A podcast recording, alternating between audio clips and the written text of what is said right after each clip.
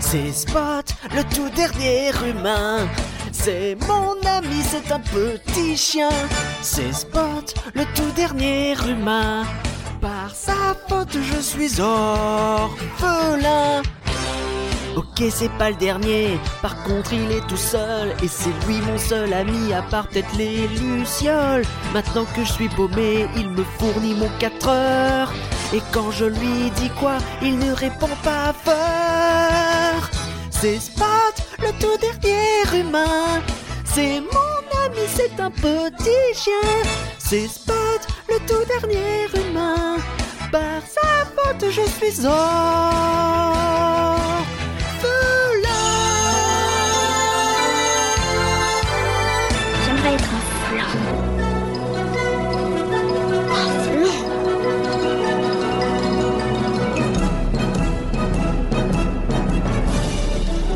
ça, c'est des trucs minables, c'est du flan. Vous laissez pas avoir À tous les coups, c'est du flanc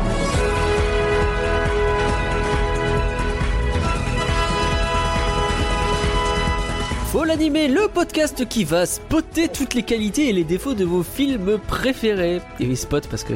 Voilà. Bonjour Pauline Bonjour Magla Ça va bien? Ça va et toi? Comme tu vois, euh, oui Aujourd'hui, on a euh, l'honneur et le privilège de recevoir Lio. Bonsoir, comment ça va? Bonsoir, ça va très bien. Merci à toi, puisque tu as, tu as choisi de, de nous soutenir euh, via la boutique euh, en choisissant le film, etc. On va y revenir. Mais déjà, Le boss. est-ce que tu peux. De ouf, de ouf le boss. Est-ce que tu peux te présenter à nos auditeurs, s'il te plaît? Oui, bien sûr, du coup, euh, ben, moi c'est Lio, c'est moi qui ai choisi euh, le film de ce soir. Et voilà, j'aime beaucoup les films d'animation et les jeux vidéo également. Eh ben voilà, bah, eh, moi, ça- moi, je trouve que c'est des bonnes qualités. Je, je- je rêve, euh, Pauline, vraiment du jour où euh, il y, a, il y a un invité comme ça qui nous répond Bah non, j'ai payé, je me j'ai décidé que je me présenterai pas, j'ai payé, je fais ce que je veux. Bah, Il y en a qui peuvent dire ça. Hein. Et on serait là, on se dit Ok, d'accord, très bien. Euh, oui, oui, chef. L'am- L'ambiance serait un peu délétère, mais euh, en vrai, s'il veut pas se présenter. Donc, comme je disais, Léo a eu la bonne idée d'aller sur boutique.folanimé.com pour choisir le film dont on va parler ce soir. D'ailleurs, ça n'est plus possible actuellement, mais ça reviendra. on a dit quoi Avril, mai Parce qu'on a un gros ouais, planning. près. Bah, en- fait, oui, c'est ça. C'est comme on a un planning assez chargé pour les prochains mois. euh, bah, on n'a pas de place, donc même si en fait on n'a pas envie de vous proposer un d'acheter un épisode pour le faire que finalement en juillet. Ça serait Bah pas oui, cool pour ça serait bête. Donc on va attendre un petit peu et puis on rouvrira et vous serez mis au courant. Bien sûr, mais alors Lio, est-ce que tu peux nous dire quel film tu as choisi, s'il te plaît? Euh, oui, oui, bien sûr, du coup j'ai choisi Le Voyage d'Arlo. Eh ben voilà, bah c'est parfait. Et tu nous expliqueras peut-être pourquoi après, euh, quand on te demandera si c'est du flan ou si c'est pas du flan. Euh, bah du coup, euh, j'ai envie de dire, c'est parti, c'est du Pixar et c'est un podcast qui ne va pas tomber Arlo.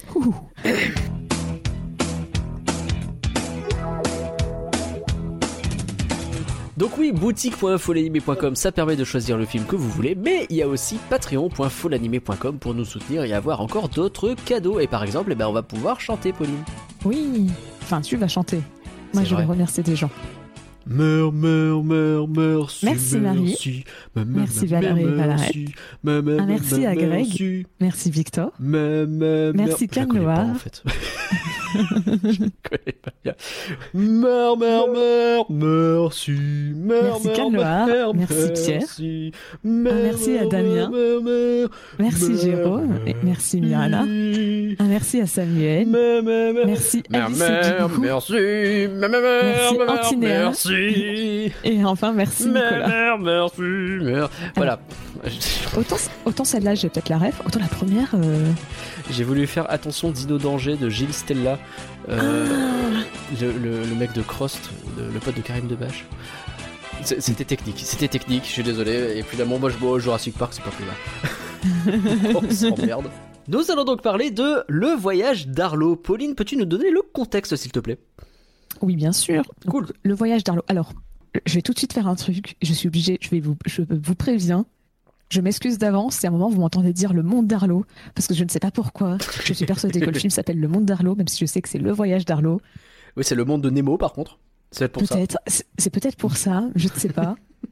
Ok. Mais en tout cas, bah, des On fois, est je me prévenu. retrouve à dire le, le monde de- d'Arlo et je fais non, c'est pas ça. Donc, je vais essayer de faire gaffe, mais on sait jamais. Mais en attendant, le voyage d'Arlo, Bien joué. Pas confondre non plus avec l'incroyable voyage. Ça, c'est le film avec les chiens. Pas confondre avec l'extraordinaire voyage. C'est extraordinaire Non, extraordinaire voyage, c'est au Futuroscope. Ah, pardon, oui. L'incroyable voyage, c'est vraiment les visiteurs, mais c'est des chiens. Oui, c'est vrai. Oui, C'était le sous-titre d'Avalonia aussi. C'est vrai, c'est vrai. On s'y retrouve plus avec vos voyages, hein, vraiment. Donc, Le Voyage d'Arlo. C'est un film américain des studios Pixar, sorti en novembre 2015 et réalisé par Peter Sohn. Donc, euh, Peter Sohn, il travaille pour les studios Pixar depuis Le Monde de Nemo. On en parlait. C'était pour ça. Ah, c'est peut-être pour ça, ouais, ça aide pas. Tout est lié, en fait. hein. et euh, bah, il continue d'ailleurs toujours de travailler pour eux aujourd'hui. Même si Le Voyage d'Arlo, c'est pour l'instant le seul film qu'il a réalisé donc, euh, pour Pixar. Euh, mais il, a déjà, il avait déjà réalisé à l'époque le court-métrage Passage nuageux euh, avant là-haut. Ouais. C'était en 2009. C'était avec plein de petits nuages. Euh... ah, J'ai pas énormément de souvenirs, mais je sais qu'il y a un moment, il venait pas content et donc euh, il y avait de la foudre et tout. euh. Ah, Genre, il y avait deux nuages, il y en a un qui était jaloux, il me semble, de l'autre ou un truc comme ça. J'ai- Avec des cigognes. ah oui, d'accord. Ah oui, ça me dit quelque chose. Voilà, je l'ai pas revu, mais euh, c'est, je me base sur mes vieux souvenirs. Et, et euh, donc, il a travaillé sur d'autres films en tant que scénariste Mhm. et aussi en tant que doubleur, parce que c'est notamment lui qui a fait la voix euh, d'Émile, enfin anglaise bien sûr, d'Émile dans Ratatouille, Mais non. ou plus récemment de Sox dans Lightyear. Ah, ouais, Donc, est- Sox, c'est le petit chat. Le, le chat, oui. Trop bien. C'est le Voilà. réalisateur de Harlow qui a fait Sox. Trop bien. Et, et tu vas voir, c'est pas le seul. il y en a un autre qui va arriver après qui, qui fait d'autres voix. euh. D'accord. Donc la production, enfin tout, tout, tout le début de cette production, c'est en 2009. C'est un petit moment déjà Ouais. où euh, Bob Peterson, donc qui était un des scénaristes de Nemo et aussi le, le- le co-réalisateur de Lao et qui notamment sur Lao avait fait la voix de Doug, donc le chien. Le chien, d'accord. Voilà, en fait, ils vois, font je- tous des voix avant de faire des films. C'est. Bah, je sais pas, mais c'est vraiment là. euh, je pensais pas que c'était le cas, mais là t'as les les deux, ils font ouais, vas-y, on fait des voix. C'est bon ça. Du coup, attends, euh, excuse-moi, je suis, je suis désolé, je suis obligé de le dire. Du coup, ça veut dire que t'as Doug, t'as. Euh, comment il s'appelle? Émile et t'as Sox. Ouais. Donc t'as Après, littéralement. Emile et Sox, c'est le même, mais euh, Ouais, mais t'as littéralement un chat, un chien et un rongeur. c'est la recette du bonheur. Voilà, je suis désolé. Petite référence Volt, euh, je suis obligé. ah voilà, on va voir si c'est la recette du bonheur pour Arlo. hein. Eh oui, on va voir. Euh, et donc en fait, euh, en 2009, donc il a l'idée de faire un, un monde où les dinosaures ils vivraient à notre époque. Ok. Et à ce moment-là, il s'épaule de Peterson donc pour faire ce projet. Et à la D23 de 2011, euh, le projet est annoncé sous le meilleur nom possible, Ouais. le film Pixar sans titre à propos des dinosaures. Ah oui. ah bon, on a envie d'y aller. Et pour vous donner une idée, il y a même donc le logo qui existe de cette période, donc je vous le montre à vous dans, dans, dans l'appel, euh, enfin dans- pour le podcast, mais bien sûr, bah, désolé, c'est c'est pas très friendly, mais donc voilà, c'est vraiment juste marqué. le, euh, le, le film Pixar sans titre euh, à propos des dinosaures. C'est vraiment. Incroyable. Et, euh, et donc à ce moment-là, la date de sortie du film, elle est prévue pour euh, novembre 2013. Ok. Et donc à ce moment-là, la réalisation, il y a Peterson et Son à la co-réalisation. C'est en 2012 qu'ils vont trouver le nom anglais définitif, donc The Good Dinosaur, Mhm. et euh, bah, qui va après euh, donc être Le Voyage d'Arlo en français. Et bon, les, quand je vous ai cité deux réalisateurs, maintenant il n'y en a plus qu'un. Le film est sorti avec deux ans de retard. Il s'est passé un truc, quoi. Et c'est passé un truc peut-être. Ouais. Alors déjà à la base, le film qui, devait donc sortir euh, en fin 2013 est décalé une première fois à mai 2014 pour laisser la place de hiver 2013 à La Reine des Neiges. Parce que, ouais, je pense qu'ils ont bien fait. Je pense aussi. Parce que généralement, les, les films de fin d'année ont tendance à très bien marcher. Enfin, en tout cas pour Disney, ça a tendance à très bien marcher. Alors, Avalonia a prouvé que bof, mais disons que généralement. faut bien une exception à la règle. ça. Mi-2013, euh, bah en fait, à ce moment-là, Peterson, il a un peu du mal à finir le scénario. Euh, L'acte 3 est brouillon, c'est complexe, ils savent pas trop où aller. Et donc, euh, on va dire qu'il va être gentiment remercié. Hein, Ah oui, il se fait virer. euh, il se fait pas virer. Il reste chez Pixar, mais on lui a dit bon, t'arrêtes d'être sur le film. Hmm. Dur. Et donc, Son reprend intégralement la réalisation du film. D'accord. Euh, Est-ce qu'ils sont pas un peu embrouillés, ils étaient pas d'accord et à un moment donné, il y en a un qui a tranché. euh, En fait, c'est vraiment les, les producteurs qui trouvaient que le scénario avançait pas. Donc, euh, D'accord. Bon. c'est juste que comme c'est Peterson qui était à ce moment-là à la réalisation, c'est pour ça qu'ils lui ont dit bah merci, au revoir. Mais c'est pas Stone qui a gagné par rapport à, à Peterson. Et. Bah, par conséquent, la date de sortie du film est encore retardée. Donc, euh, pour, cette fois sortir en novembre 2015, qui Ah doit oui, être à la date, la date deux de de sortie retard. du. Ouais. Donc, c'est la date de sortie de, enfin, d'origine de- du monde de Dory, qui a été décalé en 2016. Ce qui fait que 2014, il n'y a pas de film Pixar qui sort. Mhm. Ce qui est une première depuis, euh, je sais plus quand, mais en vrai, depuis très longtemps, Pixar sortait un film par an. Ah ouais. C'est marrant Et parce que moi j'avais le souvenir que c'était pas tous les ans justement. Et en fait, si. Il me semble que ça faisait depuis 2006. Ah oui, d'accord. Parce que si tu veux, 2005, moi, le fait que Pixar ait sorti beaucoup de films ces derniers temps, avec quasiment un par an, ou voire plus, euh, c'est quelque chose qui était nouveau pour moi, mais en fait, pas du tout. Un an, t'as au moins. Je pense que depuis les indés. Je sais plus si c'est. non, je- Il me semble qu'il n'y a pas eu de film en 2005. Ouais. Parce que c'est Cars, c'est 2006. Mais depuis 2006, t'as eu un film par année. D'accord. Bah, tu vois, je me suis trompé. Donc. euh, C'est peut-être une, ouais, une impression parce que des fois, t'en as deux par an. Enfin, en ce moment, t'en as deux par an. C'est peut-être ça qui est un peu bizarre. Je Hmm. ne sais pas. Donc parmi les changements qui ont été euh, bah, amenés par le fait que bah, Peterson s'est fait remplacer, on a notamment les, les parents de Harlow qui devaient à la base être des fermiers amish. Eh ben, D'accord. Donc ils ont juste gardé les fermiers, ils ont enlevé le côté amish. Oui. Je sais pas du tout, j'ai pas plus de détails que ça, j'ai cherché. Je sais pas si ça veut dire qu'il y aurait des bails de religion ou pas, si c'est juste plus de culture, parce que je m'y connais pas assez en Amish pour faire vraiment la différence entre juste des fermiers qui travaillent la terre, enfin parce que ils utilisent pas l'électricité, donc parce que généralement les Amish on les représente comme étant un peu, euh, bah là, ils ont pas de voiture et tout, mais dans tous les cas Ouais. ils n'avaient pas eu de voiture de base, donc oui, oui, bah oui. je, je sais pas comment ils auraient représenté Amish versus fermiers normaux. En tout cas ça n'y est plus. Ok, chelou. Ouais, il, il me semble de ce que j'avais lu, c'est que Amish c'était plus le côté communauté. Hmm. Ah, c'est vrai que oui, euh, c'est vrai qu'il y avait des histoires avec un village en plus et donc plus de personnages de dinosaures. Donc c'est peut-être ça, effectivement. Parce que c'est un truc qu'on peut dire sur le film vite fait, c'est qu'effectivement, en termes de. Enfin, ils sont un peu perdus tout seuls au milieu de nulle part finalement. Oui.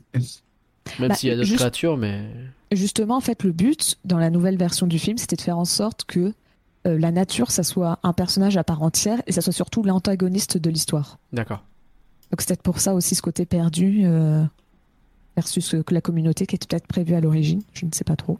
Et euh, aussi un autre problème lié au retard du film, c'est que presque la majorité des voix qui ont été choisies à la base pour les personnages ont dû quitter pour une raison X ou Y la production.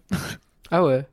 Genre, bah, le- le- l'enfant qui faisait Arlo à l'origine était devenu trop vieux pour faire Arlo maintenant, Ah donc oui. ils ont dû le remplacer. T'as certains personnages qui ont totalement été coupés du film. Hmm. Bah, donc ils n'avaient plus de rôle pour eux, donc ils leur ont dit merci, au revoir. Donc euh, quand ils avaient vendu le film à l'époque, à la D23, ils avaient mis plein de noms Et qui finalement, pour moi, euh, non, la plupart me parlaient pas, donc c'est pour ça que je, je vous les ai pas dit. Hmm. À part Neil Patrick Harris. Ah oui. qui était- ok. Et donc euh, bah, la plupart ne sont, ne sont plus dans le film. D'accord. Bon, alors après, le reste se passe plus ou moins sans accroc. Et euh, le 10 novembre 2015, le film sort en France. Enfin. Alors, Pour un budget estimé entre 160 175 à 200 millions de dollars, le film en a rapporté 332 millions de dollars. Hmm. Ce qui, euh, bah, quand tu vois comme ça, tu te dis que c'est plutôt correct. Ouais. Alors, faut savoir qu'à ce moment-là, c'était le pire résultat de Pixar. Ouais, bah oui. Genre, même Toy Story 1 et Mille et une pattes qui ont été faits bah, à une époque où Pixar n'était pas connu, on fait. Oui, donc ils avaient fait moins à la base, même s'ils sont bien rattrapés depuis, c'est pas des films qui ont bien bien. euh, bah, je veux dire, Toy Story, euh, c'était leur premier, donc forcément ils étaient moins connus, donc euh, même Ah s'ils oui, oui. sont bien bien rattrapés avec la licence et tout, c'est sûr qu'au Ok, départ oui. il a fallu un peu de bouche à oreille pour que ça se lance quoi. Oui, c'est ça. Et donc, donc, alors ils ont fait pas beaucoup plus, hein, ils ont fait un tout petit peu plus, ça se compte peut-être en vingtaine, trentaine de millions de dollars, mais Mm. ils ont quand même fait. Même, quand même à ce moment-là le pire film en termes de, de box-office, Ouais. ce qu'il a gardé jusqu'à Lightyear. Ah oui, d'accord. Eh ben, on félicite Lightyear qui euh, une, une très bonne année pour Disney et Pixar, hein, vraiment 2022. euh, je pense que celle-là ils veulent l'oublier très vite. hein, c'est ouf. Après, on peut débattre, parce que enfin, techniquement, je dis Lightyear, mais t'as tous les films sortis pendant ou après le Covid qui on se retrouve en dessous Ouais. de Arlo. Mais bon, la plupart sont sortis soit sur Disney+, soit pour euh, le... En avant, le, le Ah, film est sorti Dans un 10 jours au euh, cinéma. Ouais, Vraiment, il est sorti le, le 4 mars 2020 au cinéma. Le 14, le cinéma fermé. Ouais, c'est chaud. C'était ouh Et euh, donc bon, il y a que Lightyear et je pense pas qu'on puisse trop dire que Lightyear a été impacté par le Covid. En même temps, on peut peut-être dire un peu. Donc, à vous de voir. Ça, euh, Je- je- ouais. Je- je- en fait, il y avait déjà des films qui ont recartonné avant le lancement de Lightyear, donc euh, les Top Gun et compagnie ils étaient déjà sortis si j'ai pas de conneries. Donc, euh, Oui. donc bon, Ouais. a priori, les gens étaient revenus au cinéma ou étaient prêts à le faire. Mais pas pour tous les films. Et pas Et non. pour tous les Pixar. Et non. En fait, c'est surtout, c'est peut-être l'une des premières fois que je, je vois ça pour euh, un film de flan. On connaît le prix du marketing. Oh Parce que pour ceux qui ne savent pas, en fait, quand on donne un budget pour un film, il y a tout le temps le coût du marketing qui est en plus. Oui. C'est- deux budgets totalement différents. Et donc, là, on sait que le marketing était de 350 millions de dollars. D'accord. Ah oui, c'est- massif. Donc, à Disney aurait perdu 85 millions de dollars à peu près sur le film. Ce qui est en fait techniquement le premier flop de Pixar. Ok, ok. Bah écoute, c'est dur. C'est très très dur. En- pour donner une comparaison, euh, Vice Versa, qui est donc sorti la même année, Ouais. c'est 858 millions de dollars. Ouais, ça c'est mieux passé. Pour le même budget. Ouais, mais bon, ça n'empêche que c'était aussi un, un film qui n'était pas une suite, parce que, de rien, dans les années euh, 2010 à 2020, c'était compliqué de trouver un film Pixar qui n'était pas une suite. C'est vrai. Donc, euh, bon. Mais bon, on peut au moins se poser la question Eh Le film, bon, il n'a pas trouvé son succès au cinéma, mais ça se trouve, c'est juste un, un truc, euh, un film euh, où les critiques étaient tous d'accord, c'est juste le public n'est pas venu. Ah. Alors, le Rotten Tomatoes, Aïe. en, en- en vrai, ça va, ça reste correct. C'est 75% d'avis favorables de la part de la presse Ouais. et 64 de la part des spectateurs. 64, c'est Ah un ouais, peu dur. Le 64, il est, il est, il est un peu vénère quand même. hein. C'est, Mm. je pense que quand tu regardes tous les Rotten Tomatoes euh, Pixar, euh, tu dois pas en avoir beaucoup, beaucoup. J'ai regardé les Ah. Rotten Tomatoes de, des, des films Pixar. Ouais. Et à ton avis, il y en a combien qui font pire? Combien il pourrait y en avoir qui font pire? Au, au jour d'aujourd'hui. Hein. au jour d'aujourd'hui Au jour d'aujourd'hui. euh, Euh, J'ai pris juste les films, j'ai pas pris les trucs. euh, euh, direct, séries Disney+. Ça. Non, non, moi je dirais trois peut-être qui font pire. Deux. Deux seulement. Cars 2, Cars 3. Petit coucou à Willem. Cars 3, c'est dur. Cars 3, c'est vraiment très légèrement. C'est Ah. vraiment. Ça joue à presque même pas 1% d'écart. D'accord. En vrai. En gros, c'est t'ajoutes, si tu, tu fais la moyenne des deux, euh, Cars 3 à 69% euh, d'avis favorables, euh, Arlo en a 69,5. Ah oui, d'accord. Oui, c'est vraiment très, très, très, très juste quoi. C'est, c'est dur pour le pauvre Cars 3, je trouve. Bon, bref, c'est pas le sujet. mais- c'est ok, très bien. Et donc, euh, le consensus de Rotten Tomatoes sur euh, Le Voyage d'Arlo, c'est que le film offre une animation d'une beauté saisissante, au service d'une histoire digne d'intérêt, qui, même si elle n'est pas tout à fait à la hauteur des normes élevées établies par Pixar, constitue un divertissement charmant et familial. D'accord. Après, la presse a bien aimé, hein. c'est plutôt les spectateurs qui n'ont pas Ouais, trop aimé. ouais, et comme vrai, là, le consensus, c'est, celui de la la presse. presse, ouais. Je, je, je sais pas ce que ce qu'ils appellent les normes Pixar, mais écoute, on, on- on- on va en débattre, ça va être intéressant. Merci Pauline. Attends, juste, je voulais terminer. Ouais. Parce que si le film est quand même nommé donc aux Golden Globes et aux Annie Awards du meilleur film d'animation, Ouais. donc les Annie Awards, pour rappel, c'est euh, les récompenses euh, de... qui, concernent tout ce qui est de l'animation. Ouais. Donc ça peut être autant film que série.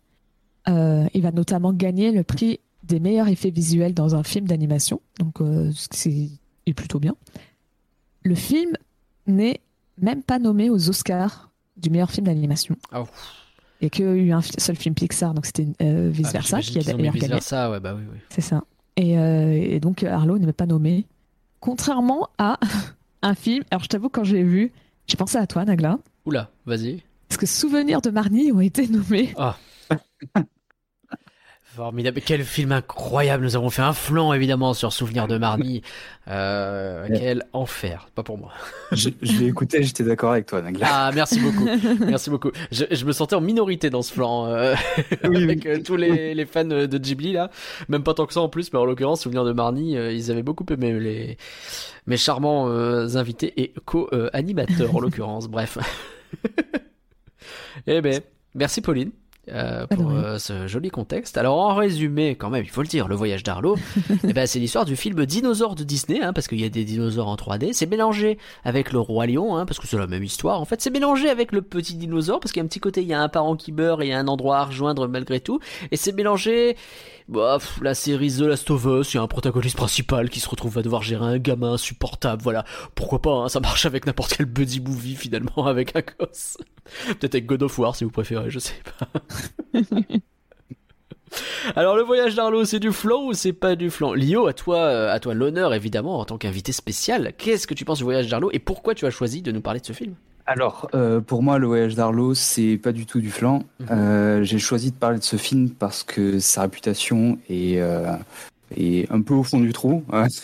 Euh, on a vu que c'était- qu'ils étaient assez gentils sur Rotten Tomatoes, mais, euh, mais après, dans toutes les listes, les meilleurs Pixar, tout ça, en tout cas, toutes celles que j'ai vues, il est vraiment dans les derniers avec euh, Cars 2 et Cars 3. Quoi. Ouais. Ouais. Et, euh, et moi, j'apprécie euh, vraiment, vraiment beaucoup ce qu'il fait, et donc euh, j'aimerais bien en discuter. Ah bah voilà, bon bah, bah, pe- peut-être réussiras-tu à le réhabiliter, mais ça dépend de- aussi de notre avis à nous. Déjà, Pauline, tu l'avais déjà vu toi? Oui. Alors? Je, je l'avais pas vu au cinéma, mais je l'ai vu une Ah, fois quand je me suis pas vu au rendu compte. Non, en fait, quand je me suis rendu compte que, tiens, il y a un Pixar qui est sorti, un autre Pixar qui est sorti la même année que vice versa. Ah tiens. Je l'ai loupé. et donc je l'ai regardé, mais j'ai dû le regarder genre 2016-2017. Ok. j'avais On rappelle que tu n'aimes pas vice versa, évidemment. Non, donc résultat, moi l'année. et, et ben je suis désolée, Lio. Aïe aïe aïe aïe aïe. Va falloir que tu milites très Le fort ce soir. Je trouve que le film est du flan. Et- Oh. En fait, je trouve que c'est du flan si on part vraiment du principe de base qui est faut-il l'animer? Et pour moi, Ah. la réponse c'est non, faut pas l'animer. En fait, je trouve pas que le film est spécialement mauvais. Je trouve qu'il apporte rien. Je trouve que c'est un film vide. Et, et des fois, en fait, un, un mauvais film a plus, est plus intéressant à regarder qu'un film vide parce que je, je, je le trouve un peu ennuyant. Donc, euh, c'est pour ça que je considère que c'est du flan. Désolé. Bon, on a un beau débat qui nous euh, attend, ça va être cool parce que ben, pour ma part, pour ma part, alors j'ai eu euh, la possibilité de voir le voyage d'Arlo au cinéma. Et donc j'ai saisi cette possibilité finalement. Et, euh, et je veux dire que pour moi c'est pas du flan du tout. donc je suis désolé Pauline, tu vas être en minorité. Euh, je l'avais déjà spoilé, je sais plus quand, Oui. parce que je, je sais que Lio, euh, tu m'as dit notamment... euh, oui, Nagla, j'ai vu qu'apparemment t'aimes bien le voyage d'Arlo, donc on va en profiter, on va en parler un peu. je, Bah, je sais plus dans quel flanc, mais tu, tu parlais de la scène des Lucioles et tu disais je dois être un des- une des seules personnes à aimer ce film. Et ben voilà, on est deux ce soir. Euh, mais ouais, c'est C'est vous rigolo. qui avez la majorité que- pour une fois. Et comme quoi. c'est rigolo parce que la même semaine, je suis allé voir Avatar 2 et j'ai revu Arlo. Alors je sais pas si je vais lancer un débat de merde.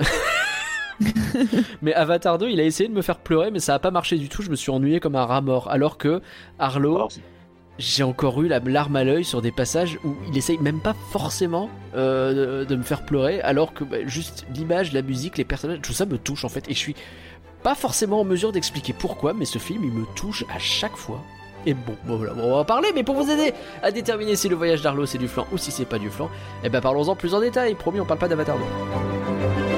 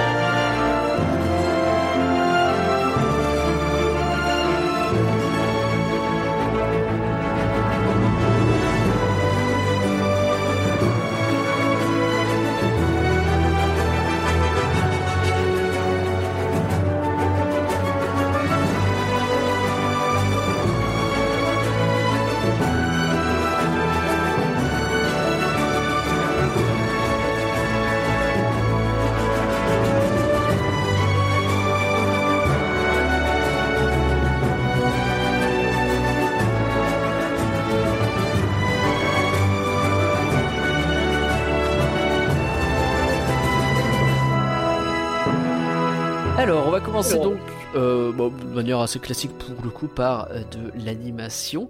Euh, J'ai scindé euh, personnellement en deux points parce qu'il y a l'ani- l'animation et puis il y a la, la technique et les décors que je considérais être un truc encore un peu à part. Euh, sur l'animation en elle-même, j'ai pas tant à dire. Je suis un peu admiratif surtout de la façon dont Spot se déplace. Il est hyper vif, Oh. hyper. euh, je sais pas. J'ai l'impression Alors de voir cette espèce d'humain chien. J'y crois à mort. Alors que Mm. pour moi, c'est, c'est, ça tombe un peu dans l'Uncanny Valley. Donc, Ah ouais la- c- cette vallée dérangeante. À avoir un humain, un garçon humain se comporter comme un chien tout le long du film, Mais, mais c'est- c'est, c'est, c'est un peu la version inverse de l'Uncanny Valley où c'est quelque Ah. chose qui est trop humain, enfin qui, qui ressemble à un humain mais qui est trop parfait pour que ton cerveau il c'est bizarre. Ben là, c'est l'inverse, quelque chose qui ressemble à un humain. Dans toutes les autres productions, quand tu vois ce design, tu sais que c'est un humain. Et là, pour une fois, on considère comme un chien. Il va renifler le sol, on va lui cratouiller le menton, et, et ça me met un peu Bah ouais. mal à l'aise par moment. C'est, un peu bizarre. Ben, c'est euh, ok, mais c'est bizarre. Je sais pas si Lio, tu voulais euh, réagir sur ça. Euh, ce- ouais, moi je suis, euh, je suis tout à fait d'accord avec toi, Nagla. J'adore la manière dont il a de se déplacer. Mais moi, ça me fait plus penser peut-être à un, un petit singe qu'à- que vraiment un chien. Un chien, c'est plus dans les expressions faciales, la manière de se comporter et tout. C'est pas faux. Euh, mais après, je suis aussi d'accord avec toi, Pauline, sur l'Uncanny Valley, mais pas exactement sur le même, le même niveau. Euh, moi, c'est à un moment, j'ai ressenti ça, c'est quand notamment il trace un cercle dans le sol avec sa main, donc sa main avec pouce opposable et tout. Et là, je me suis dit, mais ça, c'est une main humaine, euh, il devrait faire ça un peu autrement. Mais, euh, Ah oui. mais du, du coup, j'arrive à voir ton point de vue. Justement, je suis presque frustrée que tu vois, tout au long du film, il, il se comporte un peu comme un chien ou un singe, mais qu'en tout cas, il sert jamais de ses mains. En fait, dans Mm. les faits, que ça soit un humain ou un chien ou un autre chose, ça change rien. Ça aurait pu être une créature qui n'existe pas ou quoi. En fait, le fait que ça soit un humain, à part nous dire, oh, c'est marrant, c'est un humain, bah, ça n'a aucune importance parce que tu le vois jamais. Tu le vois très vite fait se mettre sur deux pieds à la fin, mais euh, autrement, tu le vois pas se servir de ses mains comme euh, bah, de- bah, le fait qu'il ait un pouce opposable, on s'en fiche. Euh, il, il fait pas d'outils. il- En fait, on Ouais, s'en fiche que ça soit un humain. L'idée, c'est que c'est un humain, mais, mais, enfin, techniquement, si on a évolué pour avoir des mains, c'est quand même a priori pour s'en servir, et lui, il s'en fout, quoi. C'est, ça. c'est, pas son bail. Euh, alors, en fait, ça ça part d'un principe, c'est que c'est un peu dystopique cette affaire. Enfin, dystopique, je sais pas si c'est le bon mot, mais c'est, c'est le scénario qui nous est présenté dès le Juste départ. univers c'est, euh, alternatif. Oui, c'est juste alternatif, t'as raison. Euh, c'est que bah, le... pour le coup, les dinosaures n'ont pas été détruits par un astéroïde puisqu'il euh, il est passé très près, mais il a pas touché. Et donc, eux ont évolué, alors que les humains, on comprend, sont un peu au début de leur stade d'évolution. Et donc, on a cette représentation des humains, même avec les adultes qu'on voit un peu à la fin du film, euh, bah, qui sont encore à quatre pattes, qui sont encore, euh, qui se lèvent un petit peu, mais c'est un peu le début, quoi. Mais qui euh, sont assez limités encore, quoi. Et en plus, il Ouais. est jeune, donc peut-être que c'est tout ça qui explique aussi qu'il a pas trop appris. Ça a l'air d'être un jeune un peu solitaire. Ouais, Je sais pas. je sais Euh, pas. Ouais. pas convaincu. mais- Euh, Il y a tout un truc sur l'évolution dans, dans ce film. J'ai lu quelques articles de gens qui, qui disaient euh, que, bah, que justement c'était pas top parce que ça se passe quand même euh, quelques millions d'après après la, la scène d'intro, là. quelques Ouais. millions d'années pardon après la scène d'intro. Et, euh, et du coup, les dinosaures ont évolué euh, de manière euh, sociale, mais pas de, mais pas avec leur physique. Ils ont, ils l'auraient pas poussé euh, d'autres choses. Ils se sont pas mis à se déplacer à deux pattes ou quoi que ce soit.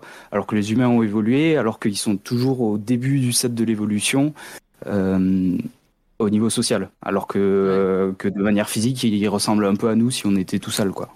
Ouais, ouais c'est un peu pété à ce niveau-là, quoi. C'est les- si les dinosaures évoluent, ils auraient dû aussi évoluer physiquement, quoi. Voilà, ouais. Ça, ça me fait penser que j'avais vu un truc. Oula. C'est pas, vraiment un article, mais c'était un, un dossier qui parlait de, de, de- qui- plein- sur plein de films Pixar et donc bah, il parlait forcément du, du voyage d'Arlo et je l'ai lu et la conclusion que j'ai fait, mais waouh, je suis vraiment déçue que ça soit pas une critique et que je pouvais pas le mettre dans la critique parce que c'était vraiment euh, à la fin du film, on voit que les humains, eux, marchent sur deux, euh, que Spot rejoint ces des humains qui marchent sur deux pattes. Euh, ça nous montre que eux, l'évolution est en train de commencer de leur côté, alors que les dinosaures, enfin Arlo retourne dans sa famille qui n'a pas évolué depuis tout ce temps et qui est toujours de la même manière. On peut se rendre compte que euh, ça veut dire que les dinosaures, enfin malgré tout, l'évolution va revenir et on va se retomber dans le même monde qu'aujourd'hui avec les dinosaures qui n'évoluent pas et donc qui sont condamnés à disparaître, alors que les humains vont sont en train d'évoluer. Ah. Et j'ai fait, ouah. Ah oui, je oui, pense oui. pas que c'était ce que la fin voulait sous-entendre. hein, Je pense que... pas non plus. Je pense que ça a peut-être un petit peu abusé. Quand même moi, je dis, les gars, vous êtes en train de surinterpréter le truc. c'est vrai. C'est vrai que ça dit quelque chose déjà. Mais euh, ouais, ok, bon, voilà. Pour, ça, c'est pour l'humain un peu. On reviendra de toute façon sur le personnage de Spot largement, on aura l'occasion. Euh, sur l'animation, pour y revenir, Arlo, je suis un peu plus dubitatif déjà. En fait, j'ai du mal à piger sa physique. Il y a un côté où il a les jambes qui semblent être beaucoup plus fragiles que le reste de son corps. Et comme euh, Mm. c'est un peu renfort. En fait, j'arrive pas à savoir. Ah, Peut-être que c'est normal et c'est ce qu'on veut me faire ressentir. S'il est. euh, Enfin, s'il se casse la gueule tout le temps parce que sa physique est mal fichue et que bah, il est né comme ça et tant pis, il doit faire avec. Ou si c'est parce que son physique. Parce que. Juste, il est maladroit et qu'il se casse la tronche tout le temps et c'est ça qui fait que j'ai l'impression que son physique tient pas du tout. Euh, ouais. Alors j'ai un truc à, à dire là-dessus. J'ai lu euh, une interview euh, du réalisateur euh, où euh, il parle de ça justement. Euh, Ouais. Moi, je trouvais dans le design d'Arlo particulièrement que ses genoux étaient énormes et que je me vrai. disais que c'est peut-être pour ça que qu'il est déséquilibré et tout. Et du coup, bon, là, je cite, j'ai noté la phrase. Il dit Arlo est peureux au début du film, alors on s'est inspiré de la manière maladroite de marcher des chameaux. Plus il prend confiance, plus il se déplace comme un cheval décidé et fort. Ah Rigolo. Voilà.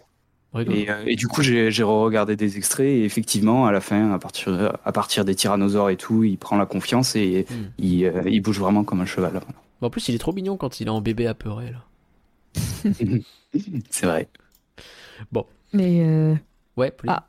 toi, en fait, tu parlais de l'animation, mais en fait, le gros problème que j'ai avec ce film, le, le- le reste du visuel est très bien, mais en fait, son, son concept art, son, son, son design, Ah, le ne design des marche pas, je veux dire. je trouve.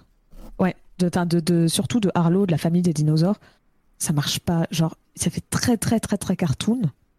Ouais. alors que euh, l'univers, l'environnement est poussé à un réalisme qu'on n'a presque jamais vu ailleurs dans d'autres films Pixar. Ah, je Peut-être à la limite de trois scènes de Toy Story 4 qui sont très poussées visuellement. Mais, euh, mais, mais tu vois, tu as vraiment un, tr- un contraste où on va faire, tiens, on va prendre peut-être l'un des films les plus réalistes et on va mettre un dinosaure qui fait un peu caoutchouc joué Mm. et euh, qui a, enfin, je comprends pas le, quel a été le, le- le- le principe et donc, euh, et en fait, tu as même des moments où tu as des insectes, tu as les autres créatures qui sont dans l'environnement, qui sont aussi très réalistes Ouais. et, et tu comprends pas. Par exemple, Ça la dénote, scène quoi. où. C'est ça. T'as la scène où Spot tu essaye de nourrir Arlo. Et donc, il va lui donner plein de trucs. Il va lui montrer des insectes. Il va lui montrer des lézards. Et toutes les bestioles sont super réalistes. Et à côté, puis tu, tu, vois hein, le lézard qui est très réaliste dans sa manière de respirer et tout, dans un environnement très réaliste. Et puis après, le plan d'après, c'est Arlo, le gros machin euh, vert en caoutchouc. Et tu fais, mais c'est ok, pourquoi? Je, com- je comprends. Je- en fait, quand tu dis ça, je, je me rends compte que j'ai l'impression que Rex de Toy Story m'a l'air plus réaliste en tant que dinosaure que, que, Bah, presque, que le dinosaure de Harlow. Et ça, pour le coup, ça me fait un peu flipper. Même si, bon, c'est pas. Ça me dérange pas en soi, mais je comprends ce que tu veux dire et c'est pas faux. C'est un peu. euh, un peu. le- Ouais. Bah, en, en, en vrai, si je suis très honnête, je trouve de toute façon que le contexte familial fonctionne assez moyennement en règle générale et c'est pas le truc qui m'intéresse le plus dans ce film. À partir du moment où il est dans sa ferme, bon, je, je m'en fiche un petit peu. Ah, bon. Mm. Euh, bon, ça c'était pour l'animation. Après, par contre, euh, t'as commencé à l'évoquer, Pauline. Euh, Il y a un côté visuel dans le film, outre le réalisme qui est déjà très très bien. Mais, mais ce film, je suis désolé, mais il est magnifique. Parce que euh, je tiens à dire que moi, au cinéma, et même là un petit peu en le revoyant, les scènes de Luciole avec le père, là, ça arrive assez vite dans le film. Avec le père qui, euh, avec euh, sa queue, les, allume toutes, euh, il saute, ça fait une espèce de nuage, etc. À l'époque, on n'était pas habitué à voir ce, nombre d'éléments différents bouger dans tous les sens. Il y a la musique qui va avec. J'ai lâché une larme. Et, ça ne m'arrive pas souvent. vraiment, je trouve ce film superbe et j'ai un amour pour ce qu'il propose visuellement qui est assez ouf quoi. Et là je l'ai revu en me disant bon le voyage d'Arlo, oui bon je l'ai déjà vu 3-4 fois, euh, ça va plus me faire la même chose quoi. Putain je revois les scènes, euh, 10 piges plus tard, euh, c'est joli quand même. Non mais oui, le, le- sur tout ce qui est l'aspect euh, des... En fait, tu, tu vois qu'ils sont beaucoup entraînés pour l'environnement, qu'ils ont ils sont inspirés de toute l'Amérique du Nord, euh, en prenant des photos dans la vraie vie, en, en- voire même récupérer des, des, des cartes topologiques pour pouvoir leur produire exactement en 3D, enfin se servir de ça pour faire des bases et leur produire. C'est, c'est- tu vois qu'ils ont poussé le truc à fond. Ce qui est peut-être le Mm. problème du film. En fait, c'est presque une démo technique plus qu'un film. Mais euh, Oh là là là, ah, oh, Ouais, oh, ouais. oh là là les films vides, hein. j'ai pas dit que je le trouvais moche. Oh là là il est là très là. beau. il, est vide. hein. Oh, mais attends, mais- les, les grands décors là quand ils sont en hauteur, les panoramiques ils sont magnifiques. Le film il est beau là, il y a la- l'apparition des nuages, la pluie. Je- bah, Ah bah oui, mais les, les, les... Mm, mm. Ouais, t'as, t'as des scènes où t'as juste, tu vois qu'ils sont euh, ceux qui ont travaillé sur l'environnement, ils doivent trouver du boulot n'importe. Enfin, de toute façon, ils étaient déjà chez Pixar de base, Ouais. donc ils ont du Oui, boulot partout ailleurs. placés, oui. mais, euh, mais mais t'as vraiment des plans où tu vois juste les branches avec euh, l'arrière-plan un peu en flou. Où Ouais. euh, quand Harlow il se fait assommer, assommer, je pense euh, la première fois quand il est, per- enfin.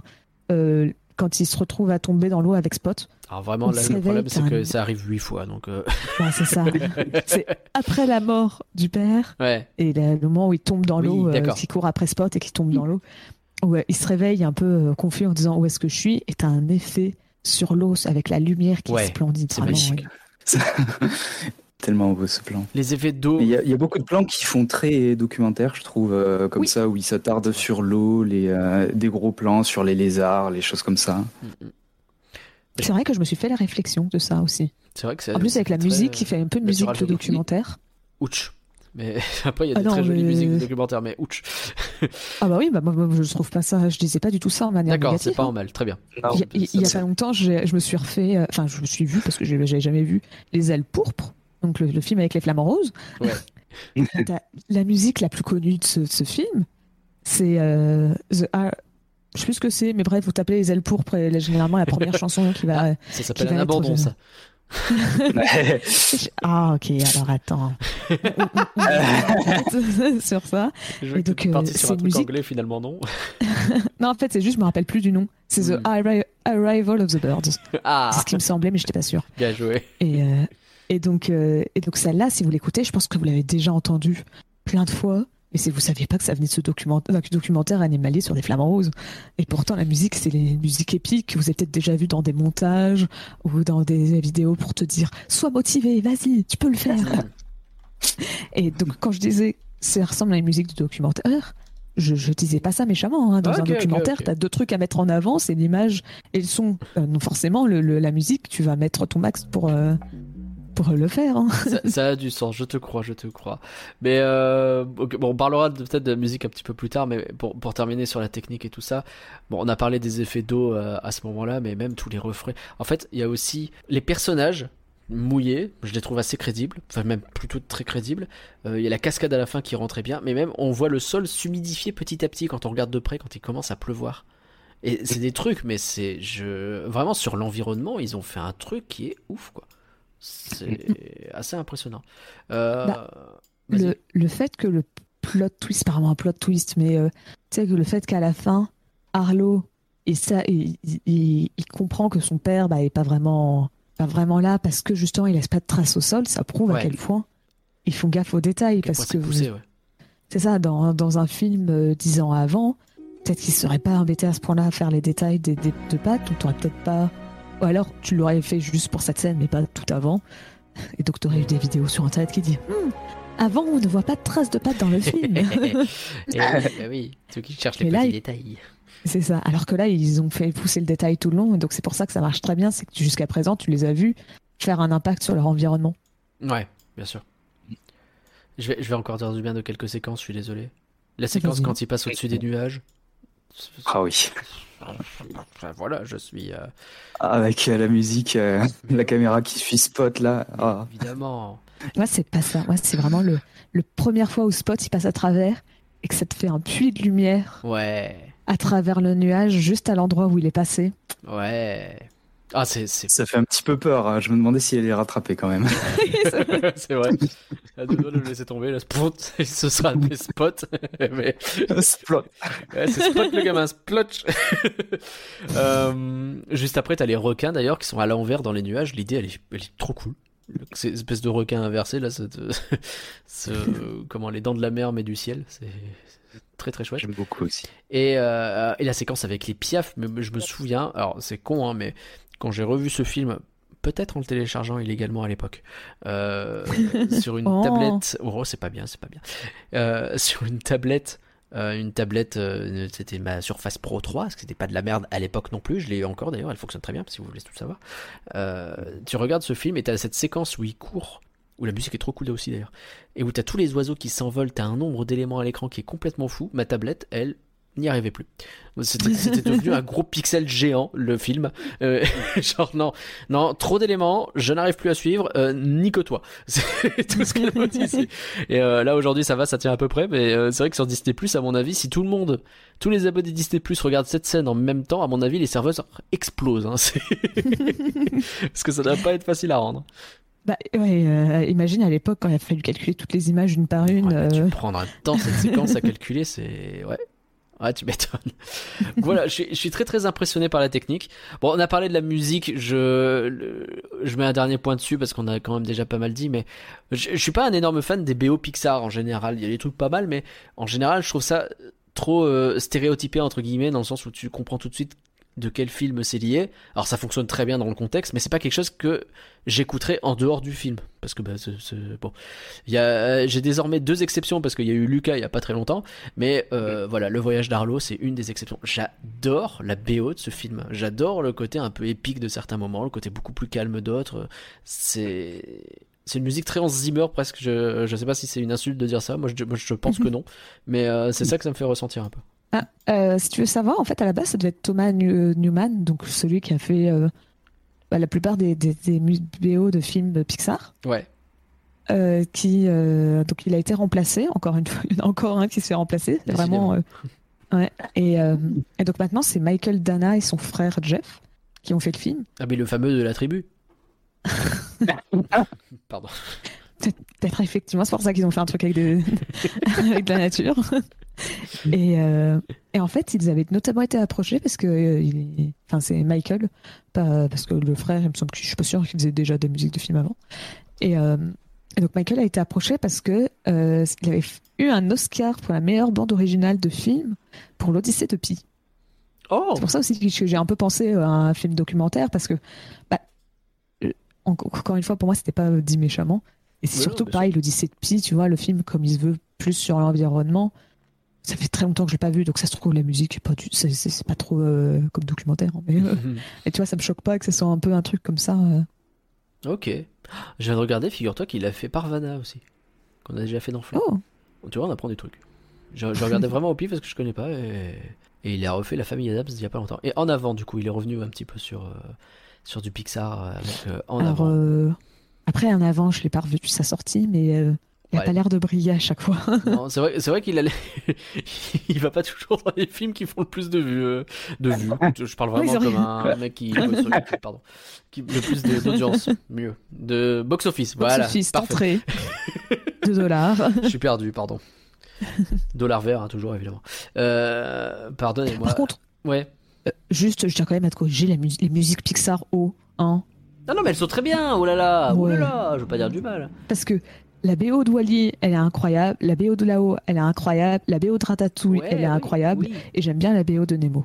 Mais je l'écoute pas en dehors, tu vois. Les, les chansons, Ah, moi oui. aussi. Euh, la, la chanson de générique de Ratatouille quand tu veux. Euh, mais bah, tu vois, la BO en elle-même, c'est pas un truc que j'écouterais en dehors plus que ça. Maintenant, elles sont jolies, je dis pas que voilà. Mais alors celle-ci, vraiment, c'est. oh. Bref. Et toi, Lio, la musique, tu l'écoutes en dehors ou pas du tout? Euh, J'écoute pas trop les musiques de films en dehors. C'est un King. Non, non, mais après ça m'arrive, euh, par exemple, euh, celle du dernier Mad Max que j'avais vraiment beaucoup, Ah, que j'écoute en dehors, mais euh, mais là par contre en revoyant le film et en faisant plus attention à la musique, euh, vraiment j'ai vraiment vraiment beaucoup aimé. Je, je les trouve excellentes aussi, euh, notamment les- l'espèce de thème principal qui revient plusieurs fois Ouais. quand il est dans sa famille et même quand il est perdu. Tout à fait. Euh, et voilà. Et, euh, et du coup, euh, j'étais d'accord avec Pauline aussi pour euh, le fait que ça fait un peu musique de documentaire, mais euh, euh, moi je trouve que c'est plus euh, pour le côté naturel des instruments avec euh, de la flûte, des trucs comme ça, et, Ah. euh, et l'ambiance un petit peu chill, euh, enfin calme, Ouais. qui, euh, qui va bien, qui irait bien avec un documentaire, je trouve. Ah, j'avais vu un truc sur les instruments qui a été utilisé. Et j'ai oublié. Je ne pas, je l'ai pas noté. Aïe, aïe, aïe. me- Il semble que c'était sur la fin du film, sur le fait qu'ils utilisaient euh, pour les scènes de réunion, qu'en gros ils utilisaient des instruments particuliers pour représenter les humains et d'autres instruments pour représenter les, les- bah, la famille Tarlo. J'ai oublié, je suis désolée. Donc ceci c'était une anecdote ratée. Quand- donc voilà. Quand vous regarderez le film, vous écouterez les instruments à ces moments-là. Et vous vous direz, mais oui, elle avait raison, Pauline, elle a rien dit, mais on a compris. ok. On verra si je fais un, un- une note euh, plus tard euh, sur, euh, Twitter. Ouais. Écoute, avec grand C'est bon, j'ai retrouvé. N'hésite pas. Bon, on a parlé de la musique, on a parlé du visuel. Peut-être parlons un peu de l'histoire maintenant. Euh, je Quelle histoire je- Oh la vache. je vous suggère de faire ça euh, par le prisme des personnages. Euh, Il y a un personnage que j'aime beaucoup, il y en a un que j'ai plus de mal. À votre avis? Spot est bien. Arlo écrit tout le temps. Qu'est-ce que t'en dis toi, Lio Tu pensais ça? Euh, moi, j'aime bien tout le monde. Moi, je vais, suivre un Le peu, je vais suivre un peu Pauline. Sur Arlo, euh, il y a des trucs qui m'embêtent quand même. Déjà, je, je comprends pas pourquoi est-ce qu'on l'oblige à nourrir les poules alors qu'il est apeuré. Il peut pas, genre, euh, s'occuper d'autres choses. Il y a d'autres trucs à faire dans cette ferme. Je pense que toujours l'envoyer lui nourrir les... A priori, ça pose un problème quand il nourrit les poules. Faites-le faire autre chose. Je sais pas. Manifestement, c'est pas son fort.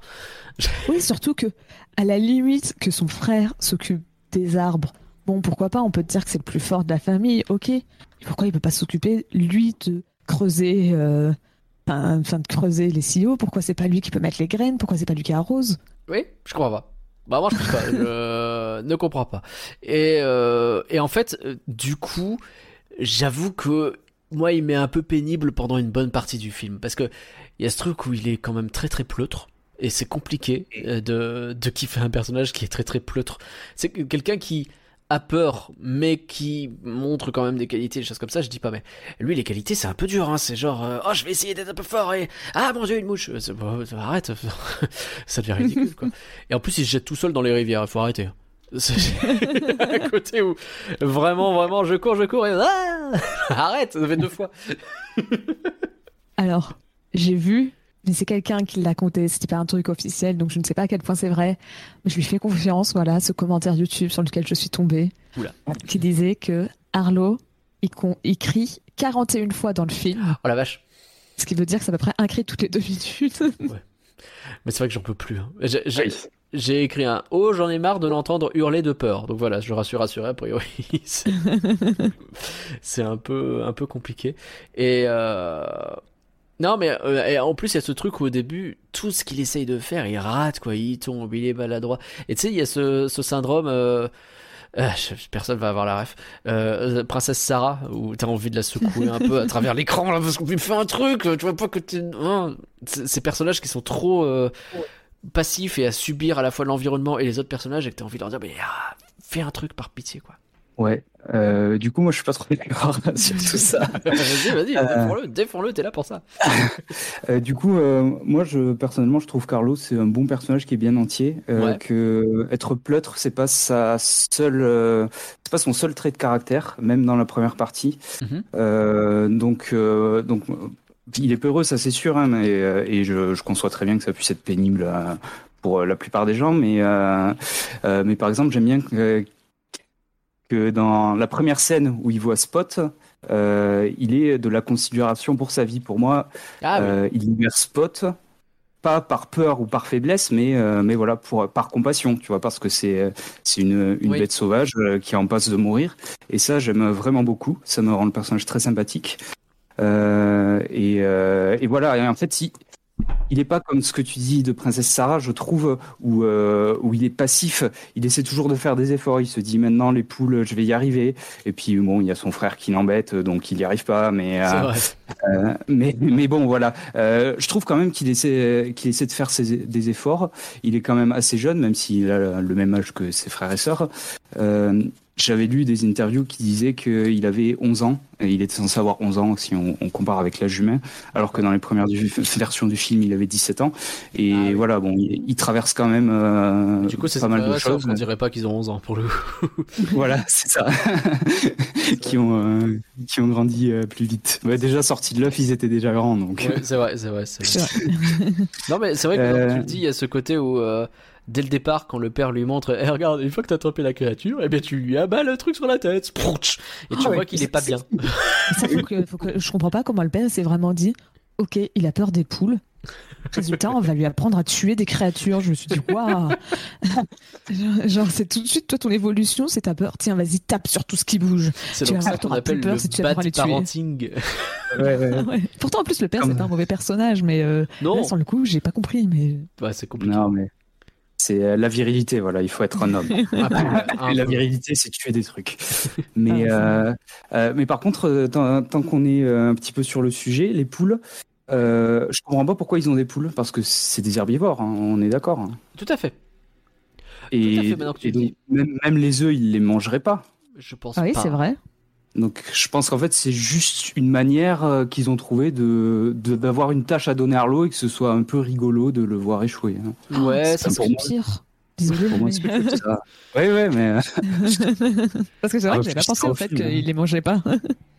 Bah non, a priori, ils les mangent pas. Ouais, je sais pas. Peut-être qu'ils ont besoin des poules pour. euh, Parce que ça fait chasser des trucs, je sais pas. Non, je pense pas. Non, bizarre. Il n'y a pas des bails où les poules ça vire les, euh, les vers de terre et du coup ça protège les plantes. Je sais pas. J'y connais rien. À la limite, tu prends des vaches pour faire le... de l'engrais. Ouais. Et le poule, Ouais. euh, il me semble qu'aux dernières nouvelles, c'est tu les fais parce que ça te fait des œufs régulièrement et que bah Si C'est les pratique, spécialistes quoi. de poules nous écoutent et ont une explication vis-à-vis de ce film, euh, nous sommes ravis, euh, nous serions ravis de- d'avoir bah, justement des explications.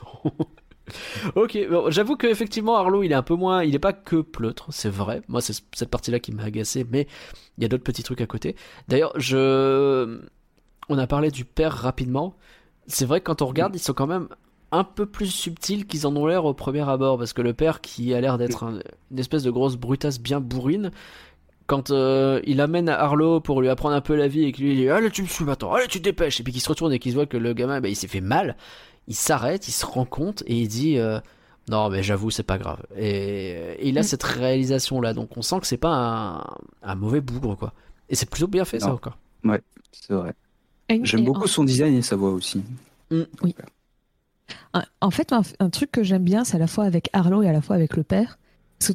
le fait qu'il soit un peu pleutre comme ça, euh, enfin, euh, qui est tout le temps peur, c'est un peu. Enfin, je vais pas mentir, moi ça m'a un peu énervé au début du film, c'était dur d'aimer Arlo. Mais il y a Mhm. un passage où j'ai vraiment compris d'où est-ce que ça venait. Je me suis dit, mais en fait, si ses peurs étaient explorées de cette manière, ça serait plus intéressant. C'est le fait qu'il ait peur de l'orage. Ouais. Parce que son père est mort pendant la à cause d'une tempête. Et donc, il, tu vois, tu vois qu'à chaque fois qu'il voit une tempête, il y repense. Et donc, ça lui fait peur et il est vraiment totalement immobilisé par la peur. Et là, je trouvais qu'à ce moment-là, c'était intéressant. C'était une bonne idée Oui, du vrai. film de dire, vrai. voilà, bah, bah, il a peur, mais c'est justifié. Et d'ailleurs, par rapport à ses autres peurs, là, tu vois, ça va vraiment l'immobiliser. Il va vraiment Ouais. se cacher, il va vraiment paniquer. Et je trouve ça logique. Des fois, la peur est quand même bien amenée, mais des fois, bah, pas tant que ça. Donc, euh, mais la peur de l'orage due à la mort de son père est, est tout à fait logique. Et à ce moment-là, je suis d'accord. Bah, Peut-être que ce qui poserait problème, c'est le côté. euh, bah, il a tellement eu peur tout le temps que sa peur de l'orage, elle est peut-être pas tant mise en valeur que ça, alors qu'elle pourrait l'être un petit peu plus. C'est peut-être ça qu'on pourrait dire. Mais après, je suis assez d'accord sur le fait que bah, finalement, ce qu'on nous raconte, c'est le traumatisme de la mort de son père, qui est représenté par le PTSD des éclairs, mais qui est euh, ce, ce trauma qui doit essayer de, de surmonter. D'ailleurs, j'oublie à chaque fois que je revois ce film, j'oublie que quand son père meurt, il retourne à la ferme pendant quelques temps avant de encore une fois se perdre. Et je pense que ça c'est un défaut du film dans le sens où euh, euh, bah fais les deux en même temps quoi. Enfin que, que, Oui. que le père décède. Et... Après je comprends qu'il veuille montrer les conséquences quand même sur la famille euh, avant de Mais reperdre. Mais pff, En fait, pour moi, il ne montre pas les conséquences parce que tu sais, tu vois très vite fait la mère qui doit plus travailler pour, bah, euh, pour, euh, bah, avec Arlo euh, qui essaye d'en faire un peu plus aussi et une solidarité familiale quoi. Mais par exemple, tu sais pas comment ils réagissent. Est-ce qu'ils blâment Arlo de la mort du père ou pas? Ils ont Tu pas sais pas comment leur frère et leur sœur. En fait, tu sais pas comment la frère et la sœur ont réagi? Non, pour le coup tu les vois pas. Ça Non. ressemble à une scène coupée ça d'ailleurs. Euh, Je sais pas. Ça, Je sais pas, mais- pas- Il y a, il y un côté, euh, ça va tellement vite ce passage, et du coup, comme ça va vite, tu demandes un petit peu pourquoi euh, t'as ce Oui. retour à la ferme. Tu... Je pense qu'il y avait quand même moyen de faire en sorte que, bah oui, euh, le père décède, et puis derrière, bah, le gamin, il est euh, emmené vachement loin. Et...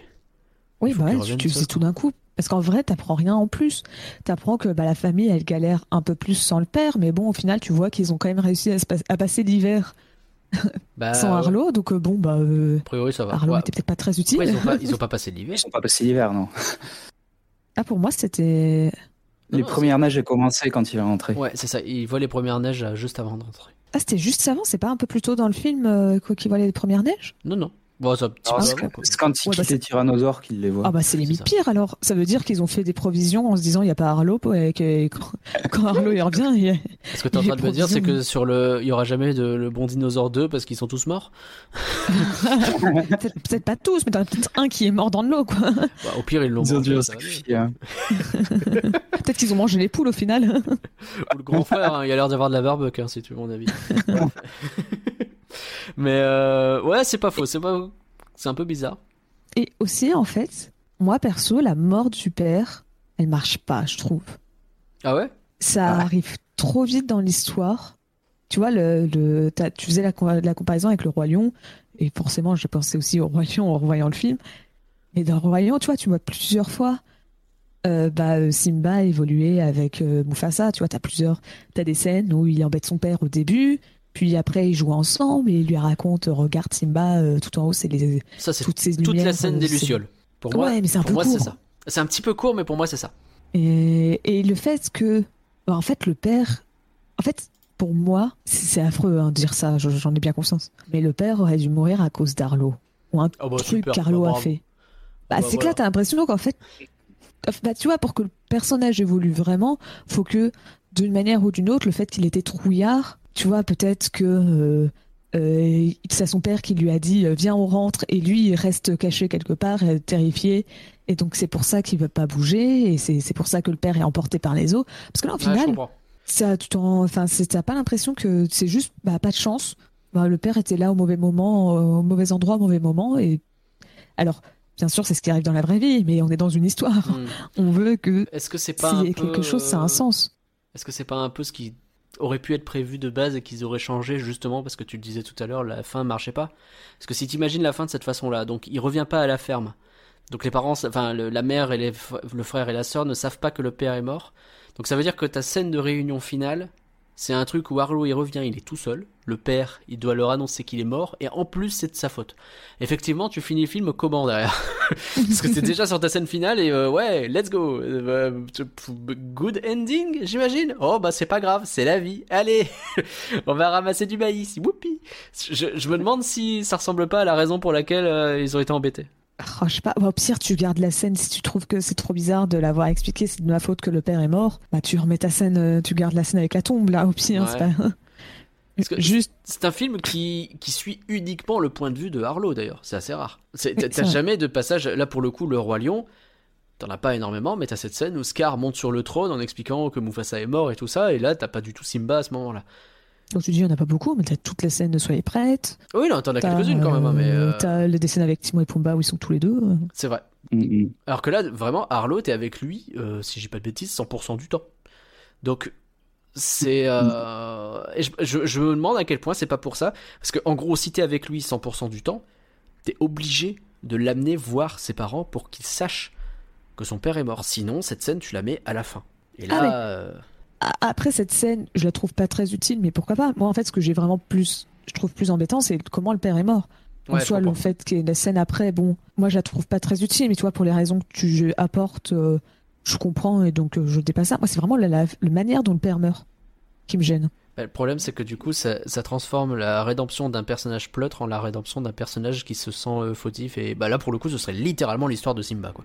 C'est pourquoi pas, hein, mais c'est pas la même histoire. Ouais, mais t'en as un, c'est un bon film, et pas l'autre. Oh, ou dur, Oh, ouais. je sais, plus j'avance, plus je deviens critique. Oh là là là là. Ah ouais, voilà. Les termes.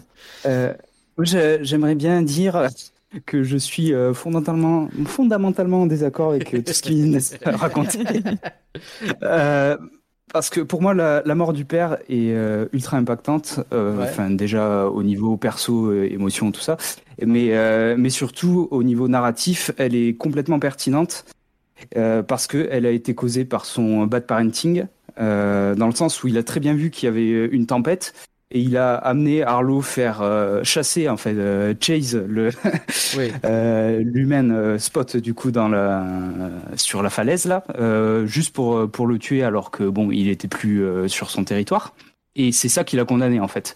Hmm. Si la mort du père avait été causée par le fait que Carlo soit peureux, pour moi, le fait que Carlo soit peureux serait euh, montré comme un, un défaut, euh, un défaut profond, euh, tu vois. Et, et pour moi, le fait qu'il soit peureux, c'est absolument pas un défaut, c'est juste l'instinct de survie qui est particulièrement exacerbé chez lui. je le conçois, mais ça reste de l'instinct de survie et vouloir survivre. J'ai pas trop envie que ce soit présenté comme un défaut, surtout vis-à-vis du héros de- du film que je suis en train de regarder. Voilà, c'est Ah ce ouais, que je je voulais dire. Je comprends, je comprends. Bon, bah, chacun de toute façon se fait son opinion. Et euh, mais, je suis assez d'accord euh, dans, dans l'absolu. Bon, on a commencé à faire un petit peu le parallèle aussi avec le roi lion. Euh, on, on reconnaît pas mal de choses. Hein. Arlo, il a fait une bêtise, à savoir laisser partir Spot, ce qui donc fait que le père doit intervenir, en l'occurrence pour le retrouver. On se souvient, hein, le roi lion, les hyènes, tout ça, tout ça. Et puis les éléments se déchaînent, le père décède alors qu'il essaye de grimper sur une falaise, le fils s'en veut terriblement. Bon, là, il n'y a pas de méchant. Mais non, je sais pas s'il s'en veut terriblement. Je te laisse pas dire ça. Oh, Et à la limite, s'il en veut à quelqu'un, il en veut à Spot, hein, mais il s'en veut pas. c'est vrai qu'il en tu le vois juste, Spot, tu le vois juste dire, tu le vois juste dire à sa mère, je vais travailler deux fois plus pour t'aider, mais il s'en veut pas du tout, hein, ce Arlo. Je sais pas s'il a l'air d'être bien. hein. C'est- je t'ai pas dit qu'il qu'il pète la forme, j'ai dit qu'il s'en veut pas. Mais c'est- Moi, je suis d'accord. hein. Son, son père Je est trouve- mort, donc il va pas faire la fête, mais euh, s'il en veut à quelqu'un, il en veut à Spot. Hein. Lui, il s'en veut pas du tout. À zéro moment dans le film, il dit c'est pas comme Simba où il dit euh, tu n'es plus là et c'est à cause de moi. Hein. Euh, Ah ouais, Arlo, t'as- t'as à la limite, il dit juste un moment c'est à cause de toi que mon père est mort, mais pff, ah, c'est tout. Hein. tort. Ok, ok. Mm. Le tu et moi en mieux. On est d'accord que c'est un petit peu n'oublie pas qui tu es? C'est surtout. Moi, je trouve que c'est une mauvaise traduction de Ah ouais? l'anglais. Parce qu'en anglais, c'est You are me and more. Ah oui. Ah, C'est pas quand même le même message que tu es moi en mieux. c'est Ouais, vrai, pique. vrai. Tu es moi et plus encore. Ouais, c'est ça. Parce que justement, le You are me and more, donc tu es moi et plus, ça, ça dit, bah voilà, t'es quand même mon fils, donc même si bah, t'es un peu lâche, euh, bah tu, tu, tu, tu es quand même mon fils, tu vois, on est quand même. euh, je te pas parce que t'es ouais. t'es lâche, mais t'es aussi ta propre personne. Alors Ouais. que tu es moi en mieux, Ouais, c'est juste ce côté d'être euh, t'es moi en, en, euh, une meilleure personne que moi, moi plus plus quoi. Ce qui est pas du tout Ouais, la même c'est ça. chose, effectivement. Ouais. Ouais. Ah ok, ouais, j'avoue, j'avoue que la traduction est pas dingue. après Ouais, je peux comprendre que pas peut-être un du peu tout. galère, mais Ah oui, j'avoue, oui, qu'est-ce que tu c'est. proposes d'autre pour faire changer euh, Bah, et, plus, et plus encore, ça irait, je pense. tu, es, tu es moi, mais pas que. Mais pas que. je, je pense que ça ne passe pas. Et plus encore, ouais, ça, ça a un petit côté. euh, Ouais, je sais pas.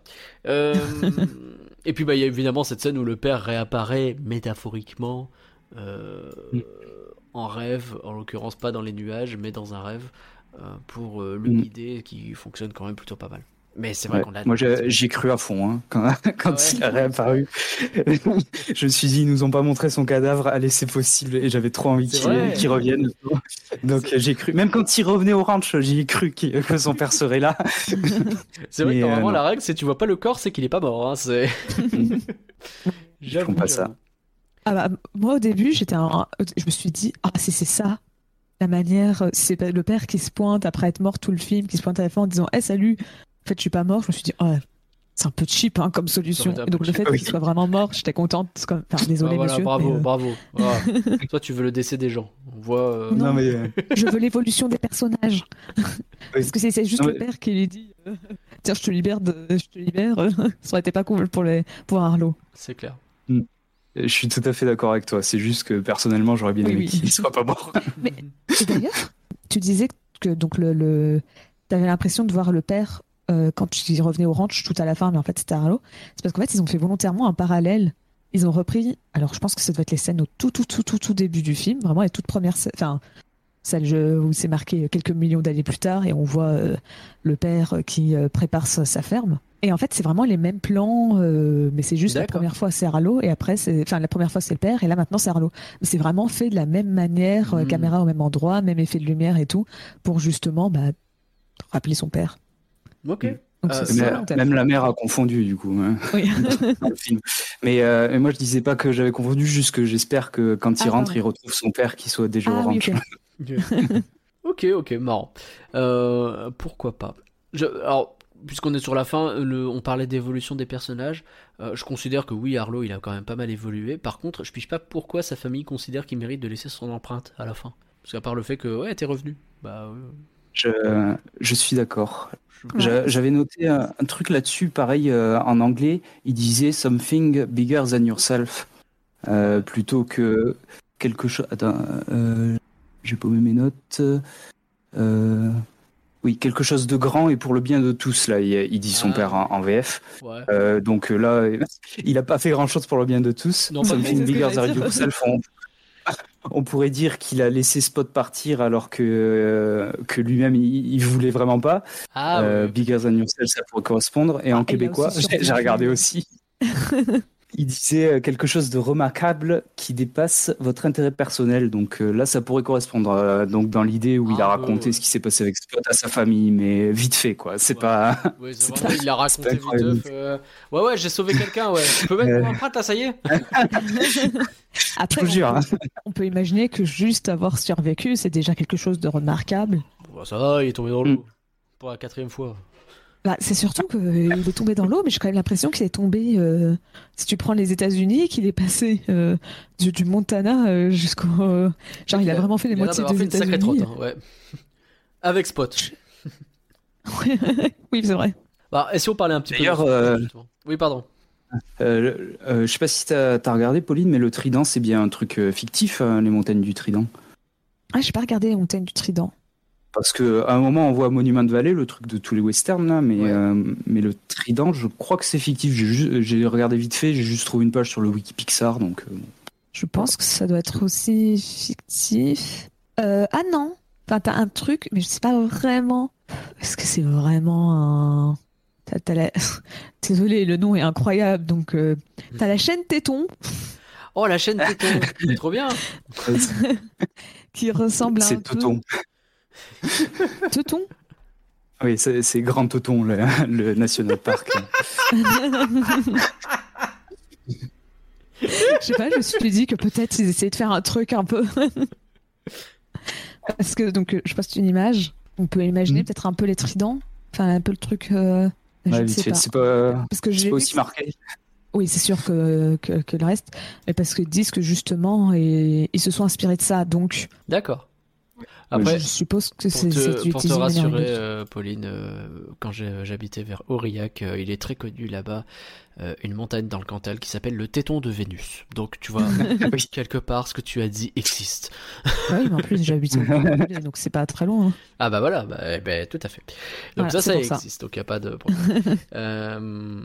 Bah, ça existe pas 100% pareil, mais ça ressemble un peu, quoi. Oui, non, c'est pas, c'est pas tout à fait ça. Donc, est-ce qu'on parle de Spot un petit peu là? Oui. Au début, il fait peur et il est trop mignon en même temps. Mm.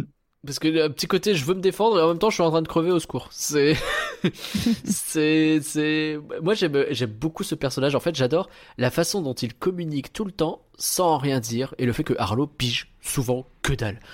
Le fait qu'il lui amène sa bouffe pour l'aider à se nourrir et qu'il lui est en train de lui montrer, regarde, tu es censé manger comme ça. Et regarde, je te le décapite. Wow, wow. Alors, je sais pas ce que c'est les règles pour ce film, mais enfin, Mhm. vraiment, c'est dingue comment on peut dire non, mais c'est un insecte. Non, mais vas-y, on peut montrer un personnage le décapiter Ouais. et donc le, le tuer. Hein, c'est pas juste euh, il lui coupe la tête, c'est vraiment ok, ça passe pour le film. Ouais. Ouais. Mais il y a pas mal de, de trucs un peu vénères d'ailleurs. Ouais. euh, J'ai vu que c'était potentiellement l'une des raisons pour laquelle le film a pas marché. C'est que en Oh. vrai, bah, ils savaient pas pour quel public se parler, enfin parler quoi. ah. T'as quand même l'insecte qui se fait décapiter, la bestiole trop mignonne qui se fait bouger- bouffer par les ptérodactyles. C'est vrai. T'as euh, euh, le s'appelle? Le T-Rex qui raconte une histoire comme quoi il s'est fait euh, il s'est fait attaquer par des crocodiles et qu'il les a noyés dans son propre sang. Ah, Euh, et à la fin, t'as le ptérodactyle, le ptérodactyle pardon, qui s'est fait euh, trouer son aile par euh, C'est Spot vrai. qui, qui- qui la bouffe. Genre le Ouais. film, certes, il est pour enfants, mais t'as quand même deux trois passages qui. Il est euh, assez vénère. Ouais. Ouais, et donc je- sais pas à quel point c'est vrai ou pas, parce que je sais pas, c'est, j'étais trop vieille pour que de toute façon ce soit le genre de truc qui m'a, qui, qui me parle, mais euh, mais il y en a qui disent que c'est la raison pour laquelle il n'a pas très bien marché auprès des familles, parce qu'en fait ils le trouvaient trop violent et que donc bah euh, les, les familles n'allaient pas le voir. Ok. Alors que pourtant tout le reste du film était, je trouve quand même plutôt visé pour les enfants. Plutôt Quand tu vois le design du personnage et tout, je trouve que ça vise plus les enfants Le que spot, d'autres il est très très. Ouais. Il aurait pu devenir une, une mascotte, euh, une mascotte, une, euh, une mascotte, euh, pardon, efficace euh, d'ailleurs euh, pour Pixar, hein, parce qu'il a, il a tout pour être euh, sur des t-shirts ce gamin, mais euh, bah non, et le film n'a pas marché, Donc c'est dead. Euh, il apprend. En fait, j'adore ce personnage aussi parce que tu, tu vois sa, sa psyché, tu vois quand il apprend des trucs, tu vois le fait que, ok, quand il fait un cercle machin, il montre que c'est sa famille et donc lui-même il commence à le faire. Et il apprend à Arlo euh, comment bouger correctement, comment être un peu plus. Et puis il va le pousser dans ses retranchements pour le forcer à faire des trucs. Il va le mordre pour qu'il se mette à hurler de manière un peu efficace, bordel. Donc il, il a l'air primitif, mais en fait pas du tout. Et, et j'aime beaucoup en fait ce côté. euh, non, non, il est malin, c'est juste qu'il il, peut pas communiquer avec Arlo, quoi, mais il est malin. Et d'ailleurs, on pourrait Mhm. tout à fait imaginer qu'en réalité, c'est lui qui parle normalement et que c'est Arlo qui fait des bruits euh, complètement chelous. Ça pourrait marcher dans l'autre sens aussi. c'est juste que bah, c'est, on est dans le point de vue de Arlo, quoi. Ça se trouve, il parle. Je trouve qu'ils arrivent quand même à se comprendre au bout d'un moment là, assez bien. Ouais, ouais. Et c'est assez, euh, assez fort. Alors, c'est, c'est la scène classique du buddy movie. Hein. Ils, ils se détestent, ils se rapprochent, ils s'adorent. Mais, euh, je sais pas, fait de cette façon-là, dans, dans cet angle-là, je trouve que c'est suffisamment original pour être assez rafraîchissant. Et euh, mais encore une fois, le- la scène qui marche le mieux, c'est vraiment le- où ils se montrent leur famille, quoi. Ça marche trop bien. Tu comprends que Spot, il est tout seul. Tu le vois pleurer un petit peu. Euh, j'ai pleuré un petit peu. Je- je- ce film me met des émotions de ouf. C'est un truc de ouf, quoi. Parce que, et d'une certaine façon, c'est là que Arlo fait lui-même le deuil de la perte de son père quand il l'efface et euh, qu'il euh, lui montre aussi et que lui-même il est pas bien. Ils sont tous les deux pas bien l'un sur l'autre. Et euh, voilà, j'adore cette scène aussi. Je, trouve que ça marche très très bien. Oui, je suis d'accord avec toi pour dire que cette scène est bien. En fait, c'est ça le problème que j'ai avec le film, c'est que t'as des scènes qui sont très bien. La scène des Lucioles, celle-là, t'as as plein de scènes qui marchent bien, mais dans le, film, dans son, dans, son dans son ensemble, pardon, est vide. Et pour moi, il ne marche pas. Et donc, donc, tu vois, cette scène, elle, elle est vraiment puissante, elle est vraiment bien racontée, mais je sais pas, j'ai l'impression. Tu sens que il y a eu une production compliquée derrière le film Hmm. et que donc bah ils ont pas pu faire l'histoire peut-être qu'ils voulaient faire ou qu'ils ont galéré. En tout cas, ça se sent parce que t'as as, l'impression que c'est plein de petites vignettes mises les bouts à- les unes après les autres et pas spécialement tout le temps suivies. T'as des très gros changements d'ambiance, enfin de ton. Et je sais pas, je trouve que cette scène marche bien, donc sur ça je suis d'accord, Ouais. mais euh, je sais pas, je trouve qu'elle s'ins- ça va pas elle s'insère mal dans le film parce qu'en soi c'est le thème du film, le deuil du Oui, père et de- d'être sa propre Dore. personne, mais c'est que je sais pas, elle est un peu perdue au milieu du film. Je sais pas comment dire, mais euh, je l'aime bien, mais je sais pas. Tu vois, si tu sors du ça, film, ça et- ressemble à, à ce qu'on a déjà vu, hein, des films qui euh, sont à moitié terminés et puis finalement on change un truc et du coup il faut recoller les morceaux et des fois Ouais, bah, tu voilà. vois un petit peu les sparadraps. Ça, ça peut ressembler à ça, ouais. C'est un film d'aventure qui euh, avait une grosse composante familiale euh, qui reste là mais qu'il faut rattacher d'une façon ou d'une autre. Et peut-être que c'est ça le problème aussi. C'est difficile, on ne sait pas euh, ce que c'est cette première version qui a été pas mal modifiée. Mais euh, ouais, je peux comprendre, je peux comprendre pourquoi ça fait ce, ce côté un peu bizarre. J'avoue que moi j'arrive à passer outre et euh, pour moi ça marche plutôt pas mal. Toi aussi, Lio? Ouais, euh, moi je, moi je suis d'accord. euh, bah, du coup avec toi, Nagla, euh, le côté décousu, ça me dérange pas du tout, étant donné que c'est un film qui parle d'un voyage, c'est dans le titre. Mais, du coup, ils vont de d'endroit en endroit et ils rencontrent des personnages différents. À un moment, ils rencontrent les les dinosaures volants. À un moment, ils rencontrent les tyrannosaures. Ah, il y a tout Et un ouais, ouais. Euh, le collectionneur aussi, très discret mais euh, assez Oh, marquant. genre le collectionneur, je pensais vraiment qu'elle allait revenir dans le film. Et Oui. non. Et je fais, mais quoi? En fait, tu sers juste à donner un nom à Spot. Genre, Oui. En soi, le personnage, il est marquant, mais vous en faites rien parce qu'il l'a vraiment eu. Peut-être euh, parmi mes blagues préférées du film, hein, vraiment le, lui c'est les briseurs, c'est le briseur de rêve. C'est lui qui me permet de, je sais plus ce que c'est exactement la phrase, mais de de- d'éviter de, que je, je, je m'imagine n'importe quoi. Tu vois. Ah oui. Ou euh, ça c'est billes. Et rien du tout. Après, t'as juste un blanc parce que t'attends à ce qu'il y ait Mais une explication et c'est juste c'est billes. C'est débile. On a besoin de lui. Résultat, comme bah, le, le- le personnage est assez marquant, il a des blagues et tout, bah, je pensais vraiment qu'on allait le revoir et non. Mais je fais- dans n'importe quel Pixar, c'est un personnage gag récurrent que tu revois régulièrement et qui fait euh, scène euh, post-générique. C'est vraiment le, le personnage post-générique par excellence. C'est vrai. Mais, euh, mais je pense que, bah non, manifestement, non, ils l'ont pas gardé euh, jusqu'au bout. Je sais pas s'ils avaient prévu plus avec, mais, mais, mais il est cool, hein, moi je l'adore, hein, mais, mais effectivement, il est là que là, quoi. Mais, euh, et moi, je trouve quand même qu'il a une petite utilité parce que j'ai l'impression que c'est à ce moment-là, euh, Carlo se rend compte qu'il tient un spot en fait. Oui, Quand, c'est euh, vrai. quand l'autre il se dit euh, j'aimerais bien le garder et là, Arlo il hésite un petit peu, puis au bout d'un moment il se met quand même à concourir euh, pour lui trouver un nom. Oui, Voilà. oui, Et, là pour le garder, effectivement, t'as raison. Et, et dernier petit truc, le, le personnage il est doublé par le réalisateur du film, Peterson, Peterson, Ah, bah le revoilà. et, en VO, et par Eric Cantona en VF. C'est Eric Cantona. Mais non Mais non voilà.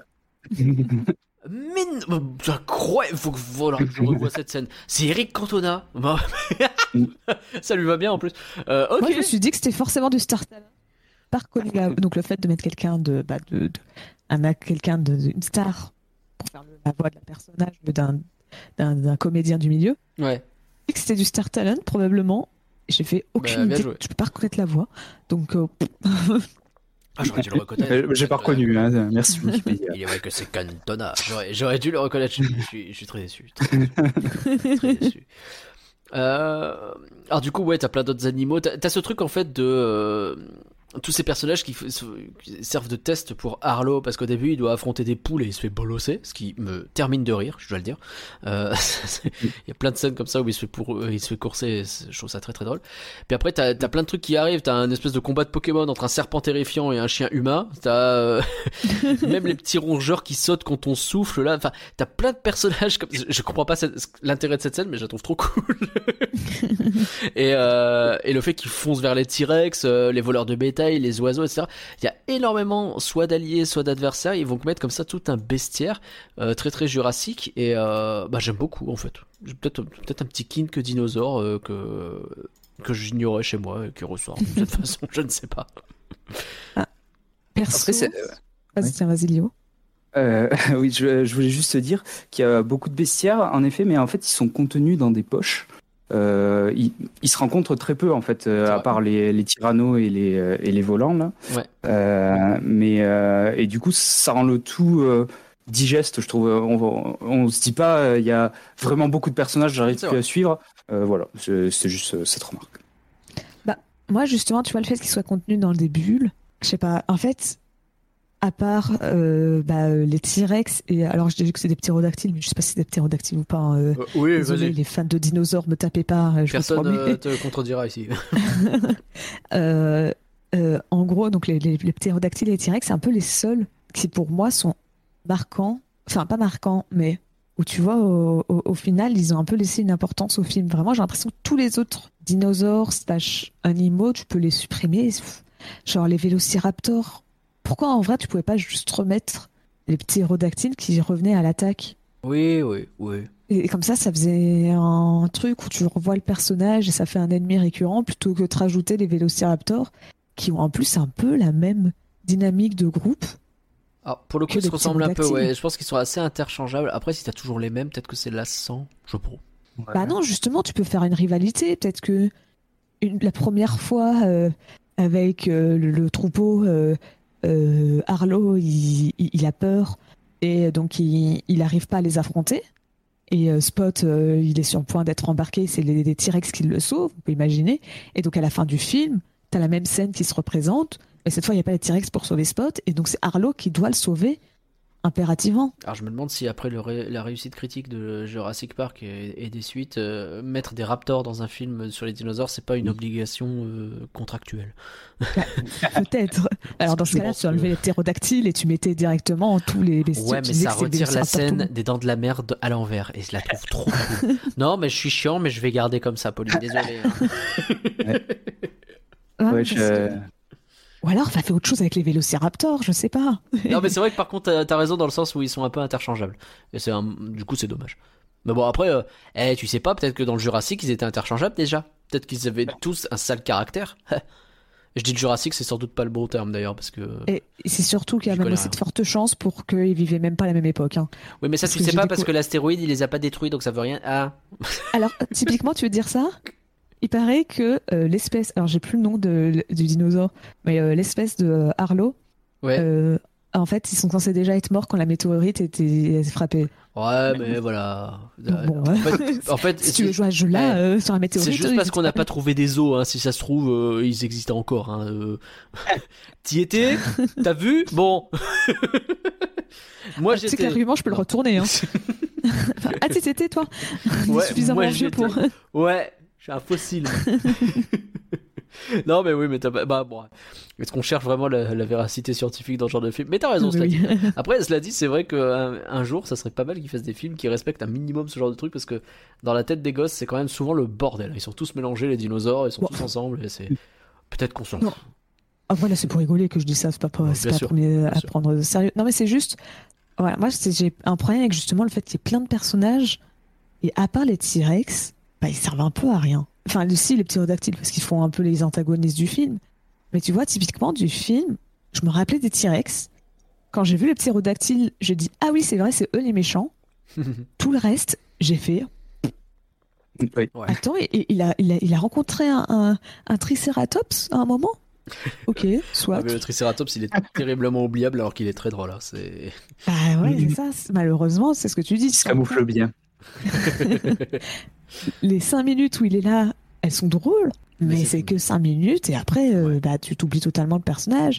Les, ma- les, les petits rongeurs, euh, c'est Ah, C'est même rongeur, pire, quoi, vraiment rien pour le coup. Mais c'est rigolo. c'est ça, c'est vraiment juste rajouter une scène pour rajouter une scène parce que faut que le film il dure une heure et demie et bah voilà, on met cinq minutes là, cinq minutes ailleurs et C'est une petite scène d'expièglerie avec euh, Spot aussi. Oui, oui, Il se oui, rapproche oui, petit à ça, petit, ça- mais, ça va euh, permet de se rapprocher. Oui, mais c'est vrai que c'est pas très. euh, Ouais, de là à dire que c'était nécessaire. Pas sûr, ouais, mais t'as la scène. Euh, Techniquement, la scène où ils se rapprochent vraiment, c'est pareil, une scène que je ne comprends pas. C'est Ouais. la scène où ils sont, ils se défoncent dans le film. Ils prennent de la Oui. drogue. Et ils ont pris de la drogue. C'est incroyable ça. C'est Oh vraiment, là. vraiment sorti de nulle part en 2015 là, une séquence LSD euh, genre les éléphants roses de Dumbo. Mais ça existe encore très bien. C'est vrai que j'avais Et- complètement oublié cette scène. Et surtout, par rapport au, contrairement aux éléphants roses, ça vraiment, ça dure 30 secondes. T'as un plan où ils font euh, en mode gueule de bois en faisant Oh, qu'est-ce qui vient de se passer? C'est fini. On te le mentionne plus. oui. Et, et tu fais Mais pourquoi vous avez mis ça? Genre, Je pense que c'est très Euh. lié à ce côté voyage. Tu sais, tu vas d'une étape à une autre et bah t'as des péripéties dans un voyage et un. ouais, t'sais, mais là, t'es- tu Ça voilà, t'es arrivé à la case suivante, il y a un jet de dés, ah bah tu prends de la drogue. non, parce que là, c'est même pas le temps d'affecter les personnages. C'est Alors, c'est ça les affecte- vraiment. Bah ça les affecte mais très peu. hein. C'est- C'est ça, c'est- c'est c'est juste, ils sont défoncés et après, ils ont une gueule de bois 5 secondes et c'est fini. C'est même pas genre, ils ont une gueule de bois et euh, comme ils sont un peu défoncés, enfin encore euh, en train de se remettre, bah ils, ils tombent dans le piège d'un ennemi, ils s'en rendent pas compte ou un truc comme ça, quoi, tu vois. C'est c'est Mm. c'est même pas. euh, c'est- Il y a un plan où ils sont pas bien et après, c'est bon, ils repètent la forme comme il faut. Moi, je, je suis d'accord, c'est la seule scène que je déteste du film. Ça fait peur. hein. C'est dit. Euh, la, la Euh. scène où t'as Arlo, enfin le moment où t'as Arlo, enfin euh, Spot avec les jambes d'Arlo et, euh, Et, et vice versa. C'est pas bien. Alors vice versa, c'était vraiment quelques mois plus tard par contre. Plutôt. Euh, plutôt. J'ai essayé de faire le malin, je me suis tombé dans le ravin. Quelques, quelques mois plus tard, t'es en 2016. Pardon. Euh, on n'a pas parlé des adieux déchirants avec Spot. Euh, J'ai chialé là encore. Vous- si vous tenez les comptes, ce film, vraiment, euh, Avatar 2.0, là on est à 3 ou 4. Pardon, j'avais dit que j'arrêtais avec Avatar. Avatar 2.0, le film 0. Ouais, ouais. Je pense que tu n'as pas de cœur, Pauline, c'est ça qu'on va déduire. Ah, pourtant, le Roi Lion, il peut toujours. Non, tu veux savoir des Ah. adieux déchirants qui me feront tout le temps chialer Vas-y. Ou justement, en voyant le film, je me suis dit, purée, j'ai quand même plus pleuré quand, genre, Sacha. Il abandonne Oh. Pikachu dans l'épisode 5 ou 6 de Oh la là saison là là. 1 de Pokémon où ils sont dans la forêt de Pikachu. Et t'as Sacha qui dit à Pikachu non, reste là avec les autres. Et qui part en pleurant en se disant non. Et que t'as la musique trop triste qui dit c'est terminé, le ouais. temps. Et, et- et qu'après t'as Pikachu qui revient et qui saute dans les bras. Bah là j'ai chialé. Et pas Ok, dans ok, ce film. ok, ok, ok, Voilà. ok, ok. Et j'ai pensé Après, vraiment à cette euh, scène de c'est très bizarre, mais ok. Peut-être qu'il fallait que Spot revienne et lui saute dans les bras, et peut-être que là ça aurait chialé, je ne sais pas. Non, parce qu'en vrai, euh, enfin, je- je- la je comprends que la scène elle est émouvante, mais en, je sais pas, j'arrive pas à, je sais pas totalement accroché à leur relation. Genre, je comprends qu'ils, Ouais, T'es pas tiennent rentré dedans, donc ça- n'a pas fonctionné. Quoi. c'est ça. En fait, en fait, c'est comme j'ai pas l'impression qu'ils tiennent trop l'un à l'autre. Genre, oui, ils sont amis, mais pas au point où tu vois le fait que. euh, Mais je m'explique ah, pas pourquoi moi ça me touche à ce point-là ce film parce que vraiment c'est je te dis ne serait-ce que le visuel et la musique suffisent et euh, bah, les scènes un peu émouvantes me touchent directement et je me l'explique pas je suis pas je suis pas je- plutôt quelqu'un qui a du mal à être touché en règle générale par les films et celui-là non il Mm. m'attrape à chaque fois quoi c'est terrible Lio combien Ouais. de fois tu as pleuré toi? Alors, euh, au moins deux. ah bah voilà voilà ça me Vers la fin, quand, quand il lance Spot au-dessus des nuages, je trouvais ça tellement mais beau oui que mais c'est une larme. Oui, oui, Et après, quand ils se séparent, je voulais tellement qu'ils qu'ils restent ensemble. Je m'attendais à ce qu'ils restent ensemble, Mais ouais. mais je suis quand même content que le film les ait pas fait rester ensemble. Le, le- le fait que la première fois il l'emmène loin des humains en disant non mais t'inquiète on va te faire une, on va te trouver un petit endroit tu vas nous aider ça va être trop bien et tu le sais que non tu le sais à ce moment-là tu sais déjà que bah non il va retourner avec les humains ça va être terrible et, et, et ça se révèle vrai Mm, mm. Est-ce que vous avez d'autres choses à dire sur le voyage d'Arlo? Est-ce qu'il y a d'autres sujets sur lesquels vous voulez revenir? Alors, euh, Ouais. vite fait, j'ai noté Ouais. quelques petits trucs. Vas-y, enchaîne enchaîne Euh, à la fin des crédits, il, euh, je sais pas si, si vous avez regardé jusqu'à la fin, il y a, une séquence euh, Ah, euh, très documentaire au début. Après, il y a, il y a tous les crédits sur fond noir. Et à la toute, toute fin, il remercie la famille et les amis de l'équipe du film. ah Et il dessine le petit cercle de la famille autour. J'ai trouvé ça très oh c'est mignon mignon. effectivement on l'a pas vu ça dommage tu vois Pauline Et, que t'as été euh, touché par ce film? Tu vois? Oui, mais ça c'est le générique de fin. et alors c'est pas du flanc juste grâce au générique C'est pas du flanc juste parce aux pers- personnes qui ont fait le film, voilà. Ah. Si vraiment on doit partir sur ce principe-là, je pense que t'as aucun film qui serait du flanc. hein, parce que t'as au moins une personne sur le film qui a, qui a donné son cœur et son âme à chaque fois. priori pour il y a des bonnes personnes qui travaillent? Ouais c'est possible ouais. Et euh, un autre tout petit truc, euh, c'est le remplacement de réalisateur. euh, Je trouvais ça rigolo que Peterson a été remplacé par Peterson. Oh, j'ai vu, j'ai- pas arrêté de voir leur nom et je me suis jamais fait la réflexion. ah merde Et vraiment, il y, a, Voilà. il y a eu un H dans le son pour Peter, espace son. Et je pense que c'est pour ça que mon cerveau n'a pas capté, mais oui, en vrai. c'est bon ça Voilà, euh, c'est Bah, tout ce que j'avais. à dire. Merci. Et, euh, et pour ma part, j'étais content en VF d'avoir Richard Darbois en T-Rex parce que c'est toujours bien d'avoir Richard Darbois. Je suis toujours Oh. heureux d'avoir Richard Darbois. Alors, autant dans la première partie, je me suis dit, tiens, ils sont allés sur des gens pas trop connus. Alors, on va vite fait faire un point VF. Alors, t'as un moment. Le, le- faut savoir que le, celui qui fait la voix d'Arlo, c'est un probablement novice, ou en tout cas, euh, je suis pas sûre qu'il ait fait d'autres films avant et après. Ok. Parce qu'en fait, ils ont fait passer un casting dans toute la France et n'importe qui, âgé entre euh, 10 et 13 ans, pouvait faire la voix d'Arlo. Ok. Et Ah, donc, ça me dit euh, bah, quelque chose. Je crois qu'ils avaient fait la promo avec le gamin un peu. oui, bah moi je le savais avant même de. C'est le truc dont je me je me rappelais euh, avant de voir le film. Puis moi, je le semble que je le savais parce que je lisais le journal de Mickey à l'époque. Ils ont dû en parler dedans. Ah, c'est oui, c'est possible. Et, euh, et donc, bah, c'était un. Et donc, je pense. Alors, peut-être que c'était quelqu'un qui faisait quand même des films. Hein. Je ne sais pas du tout si c'est un 100% novice ou si c'est un quelqu'un qui faisait très vite fait des, des, des pubs ou quelque chose comme Hmm. ça, de la figuration ou pas, je ne sais pas. Ça, mais en tout cas, c'était pas un habitué, c'est c'est sûr. Et autant je trouve que tout le long du film, il s'en sort bien. Autant t'as un moment où, euh, bah, justement, quand son père vient de mourir euh, et qu'il va voir sa maman, il dit Ne t'en fais pas, maman, je, je ne te laisserai pas mourir de faim. Oui, oui. Il le dit un peu de cette manière, quoi. C'est, tu vois, c'est, euh, Ouais. c'est, c'est- autant tout le long ça va, mais Ne c'est t'en là, fais pas, fais- maman, virgule. ouais. Et, et je fais Ah, c'est quand même con parce que c'est un peu un moment émotion. Enfin, pas émotion, mais c'est genre euh, personnage. Il se dit Tiens, genre, allez, let's go. Et tu fais hein, C'est pas genre euh, une Ouais. petite phrase un peu osef. Mm. donc J'ai voilà, eu un peu la même chose, mais c'était sur le père. Il y a un moment, un- j'avais noté un Oh là là, attention Arlo, la rivière peut être très dangereuse. Dis donc, euh, essaye un petit peu, non Genre, il y avait pas une deuxième prise quelque part? Je pense qu'il y avait moyen quand même. Au pire, tu le rappelles, je sais pas, il te fait ça au téléphone. hein. Ça, Il y a moyen de faire un truc, hein, parce que là, vraiment, c'était pas quoi, pas terrible. Quoi. Bref.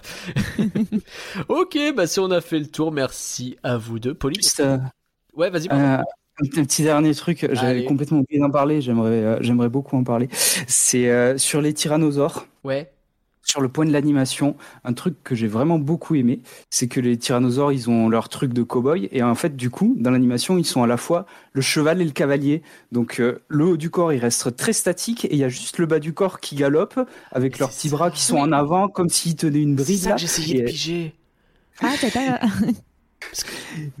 Ça- ça- ça- je sentais que l'animation essayait de me dire un truc, mais je l'avais pas. Donc je passais à autre chose.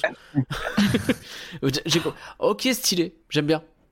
Je pense que c'est pour mais je pense que c'est stylé. Je- J'aime bien le parti pris en tout cas.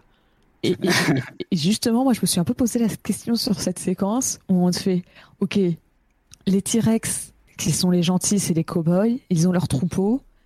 Mm. Et les méchants, c'est les vélociraptors Ouais. qui ont laissé des plumes. Est-ce qu'on est censé continuer le parallèle jusqu'au bout ou pas Qu'est-ce que tu veux dire Parce que généralement, les films de cow-boys, ceux qui ont des plumes, Ouais, c'est plutôt des dinosaures, quoi. Ouais, d'accord, je vois ce que tu veux dire. C'est ouais. Alors- qu'ils en ont mis qu'à eux, en plus, alors que dans les découvertes scientifiques, euh, tous les dinosaures avaient des plumes, au moins un petit Oui, a priori, il paraît. Ouais. donc Ah. je, je sais pas si c'est. En fait, j'ai eu peur en voyant les vélociraptors parce que vraiment, tu vois, c'est ah ils ont volé des plumes. Euh, Enfin, euh, pardon, ils ont volé le troupeau et tu vois juste une plume et ils font ah c'est eux et ils disent pas c'est les vélociraptors. Je sais plus comment ils les appellent, mais et je fais oh oh non oh non et et heureusement les vélociraptors sont pas du tout euh, ils ont totalement évité ce côté natif américain. Ils ont fait let's go, on va faire juste des, des, des, des ptérodactyles en bis. Donc en, en vrai ça va, il y avait pas de glissade un peu quelque part, mais au début j'ai un peu eu peur. Hein, Ouais, ouais, j'avoue, j'avoue, c'est c'est un petit peu, c'est un petit peu. Ça aurait pu très vite glisser comme tu dis. Alors, Pauline, est-ce qu'on a des critiques pour le voyage d'Arlo? Oui, on doit en avoir plein. des Oui. critiques. Oui, Des dizaines, des milliers. on en avait une vingtaine il me semble pour la C'est presse. pas mal. Oui. Alors en France, donc on a mis 3,3 étoiles sur 5 pour la part de la presse Ouais. et 3,8 euh, 3,8 pardon pour les spectateurs. Oh, dis donc, en France, les spectateurs, ils sont contents. Et même euh, même la non la presse c'est un peu moins. Ouais, c'est un petit peu moi, je crois. Ouais, mais, euh, mais oui, les spectateurs, par contre, c'est bien mieux que le- les, les Américains. Ouais. Donc, on a notamment la 3,3, ça fait critique de. 13,5 sur 20, quelque chose comme ça. J'essaie de faire le Ouais, calcul ma comme tête, c'est pas évident. Comme l'autre, c'est du pourcentage d'avis critiques. Ouais, bah ça fait du. euh, ouais. Ouais. Ça fait moins de 75, Ouais. quoi. Ça fait du euh, 65, 10. Ouais, hein, on va pas compter. Ouais, on va dire 67. Hop. 67 contre 75. Ouh. donc, on a la critique du Parisien, donc 4 étoiles sur 5, Ouais. par Renaud Barognan. Cet écrin, Pardon. non, les, non, les vannes sur les noms, on avait dit non. En plus, c'est moi. Pardon. cet écrin, visible à chaque seconde à l'écran, apporte une nécessaire touche de réalisme à une histoire farfelue. À tel point que l'on finit par y croire et qu'on se laisse emporter par le charme des personnages qui habitent le voyage d'Arlo. Et ben voilà, j'aime beaucoup le Parisien. Ce soir, j'ai décidé que j'aimais beaucoup le Parisien. Donc, il y a une autre critique euh, de public qui a mis 4 étoiles sur 5 par Ouais. Florence Roman.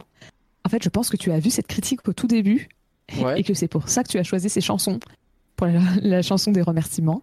C'est mignon tout plein, comme une sorte de Jurassic Park pour tout petit. Euh, Jurassic Park pour tout petit. Oui, oui. Non, pas du tout, non, non. Je, je, je trouve pas, hein, mais.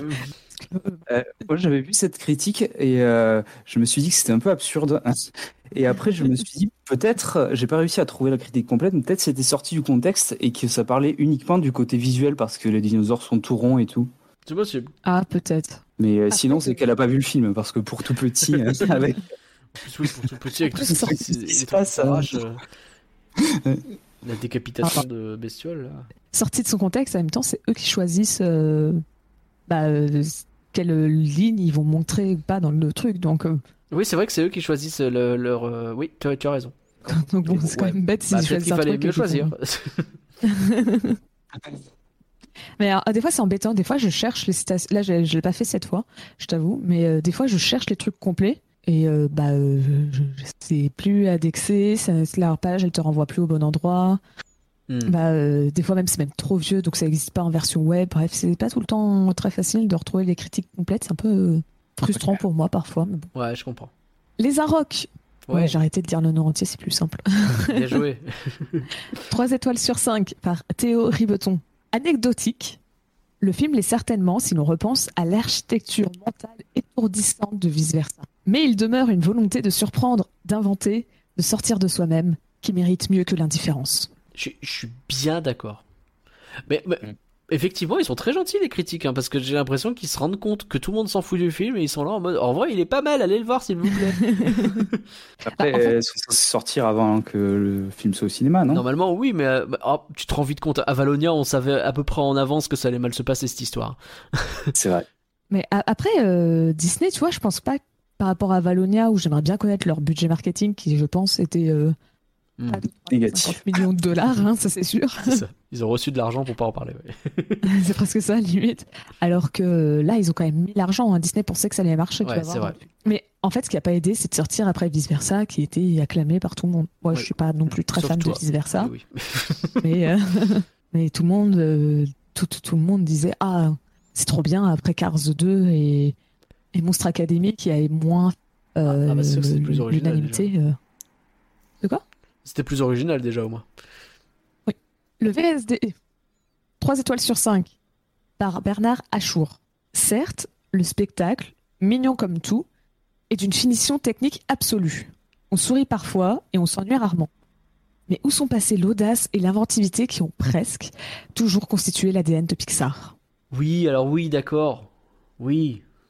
Oui, bah c'est sûr que là, il n'y a pas euh, le monde du cerveau, il n'y a pas les voitures qui parlent, que c'est un peu plus euh, classique, on va dire. C'est un film préhistorique où tu inverses À le de dinosaures et, et humains. Ok, ok, ouais, d'accord.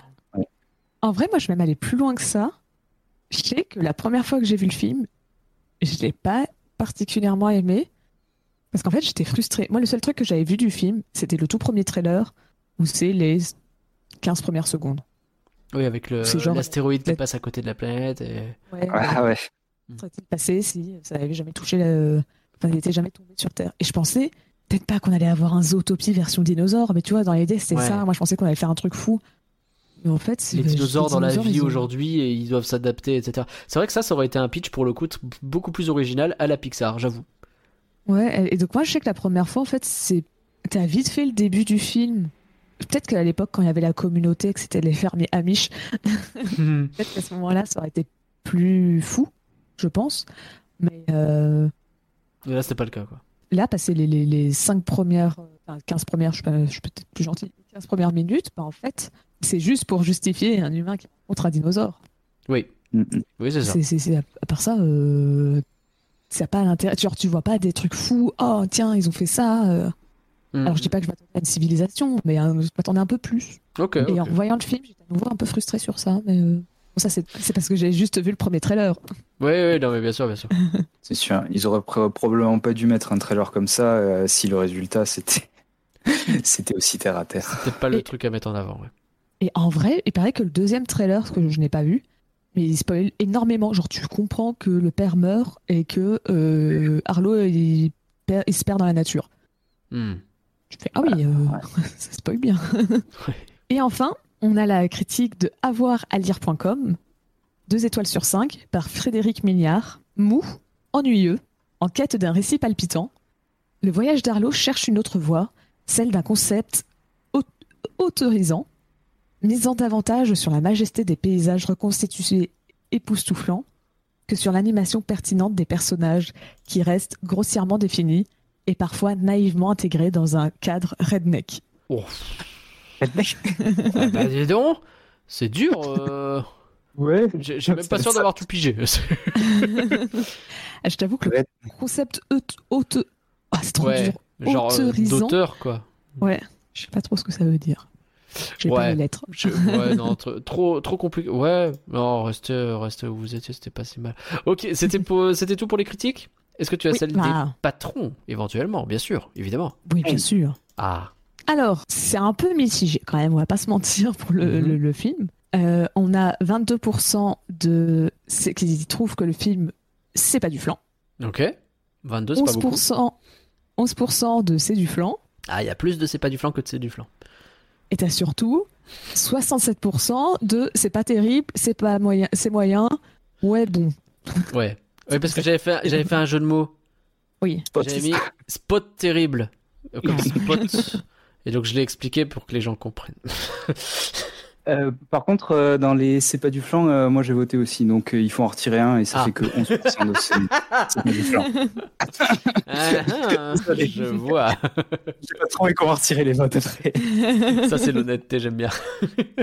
C'est bien- c'est vrai que t'as bien fait de l'avouer parce que franchement, t'aurais pu juste dire, eh, Vous avez vu? C'est- c'est- c'est- le flan, euh, c'est pas du flan à gagner. enfin, arrêtez. Non, mais suis pas là pour la guerre, hein. il faut quand même que. Mais ça veut dire qu'on a un équilibre à peu près parfait entre les euh, flancs, les pas du flanc et surtout beaucoup de gens qui trouvent que c'est moyen, quoi. C'est ça qui ressort. Mm. Alors, on a Jérôme qui nous dit Vu le film à sa sortie au cinéma, j'ai trouvé le film très oubliable. Pixar nous a tellement habitués à sortir des grands films avec un F majuscule que j'étais étonnée de voir un film aussi plat et aussi peu intéressant qu'Arlo. Pas fan du graphisme du film, j'ai trouvé le scénario, le scénario trop plan-plan et pas assez original pour un studio comme Pixar. Je peux, je peux. Pour le coup, je comprends, je comprends, mais euh, je. Je comprends tout à fait. hein. Je comprends, tout ça, à, mon je avis. comprends tout à fait. Le problème, euh, c'est que je- j'ai été tellement touché par le reste, en fait. C'est- vrai que l'histoire est un peu plan-plan dans le sens où c'est des trucs que t'as déjà pas mal vu. Mais c'est lié au visuel et à la musique qui font que moi, ça Ah. marche énormément, si je suis très honnête. Toi qui aimes pas les films Pixar parce que c'est tout le temps le même scénario, là Ah, il y a pas de là, pour scénario le et coup, tu dis euh, euh, non mais let's go ça passe. Bah ouais, comme quoi. hein. Alors que pourtant, c'est vraiment la qualité des films Pixar en général, hein, c'est qu'ils sont beaux. Et là, je sais pas, celui-là, il me touche. Je, je- je suis incapable de l'expliquer vraiment, mais qu'est-ce qui me touche Donc, on a Karine qui nous dit Vu en avant-première au Grand Rex, puis une ou deux fois depuis, il fait partie de mes Pixar les moins appréciés. J'étais allée avec un ami à l'époque, et le contraste du côté très réaliste sur les décors et cartoon sur la plupart des personnages nous avait gênés. Ah bah. Alors qu'étrangement, je n'ai pas ce souci avec, avec Cars.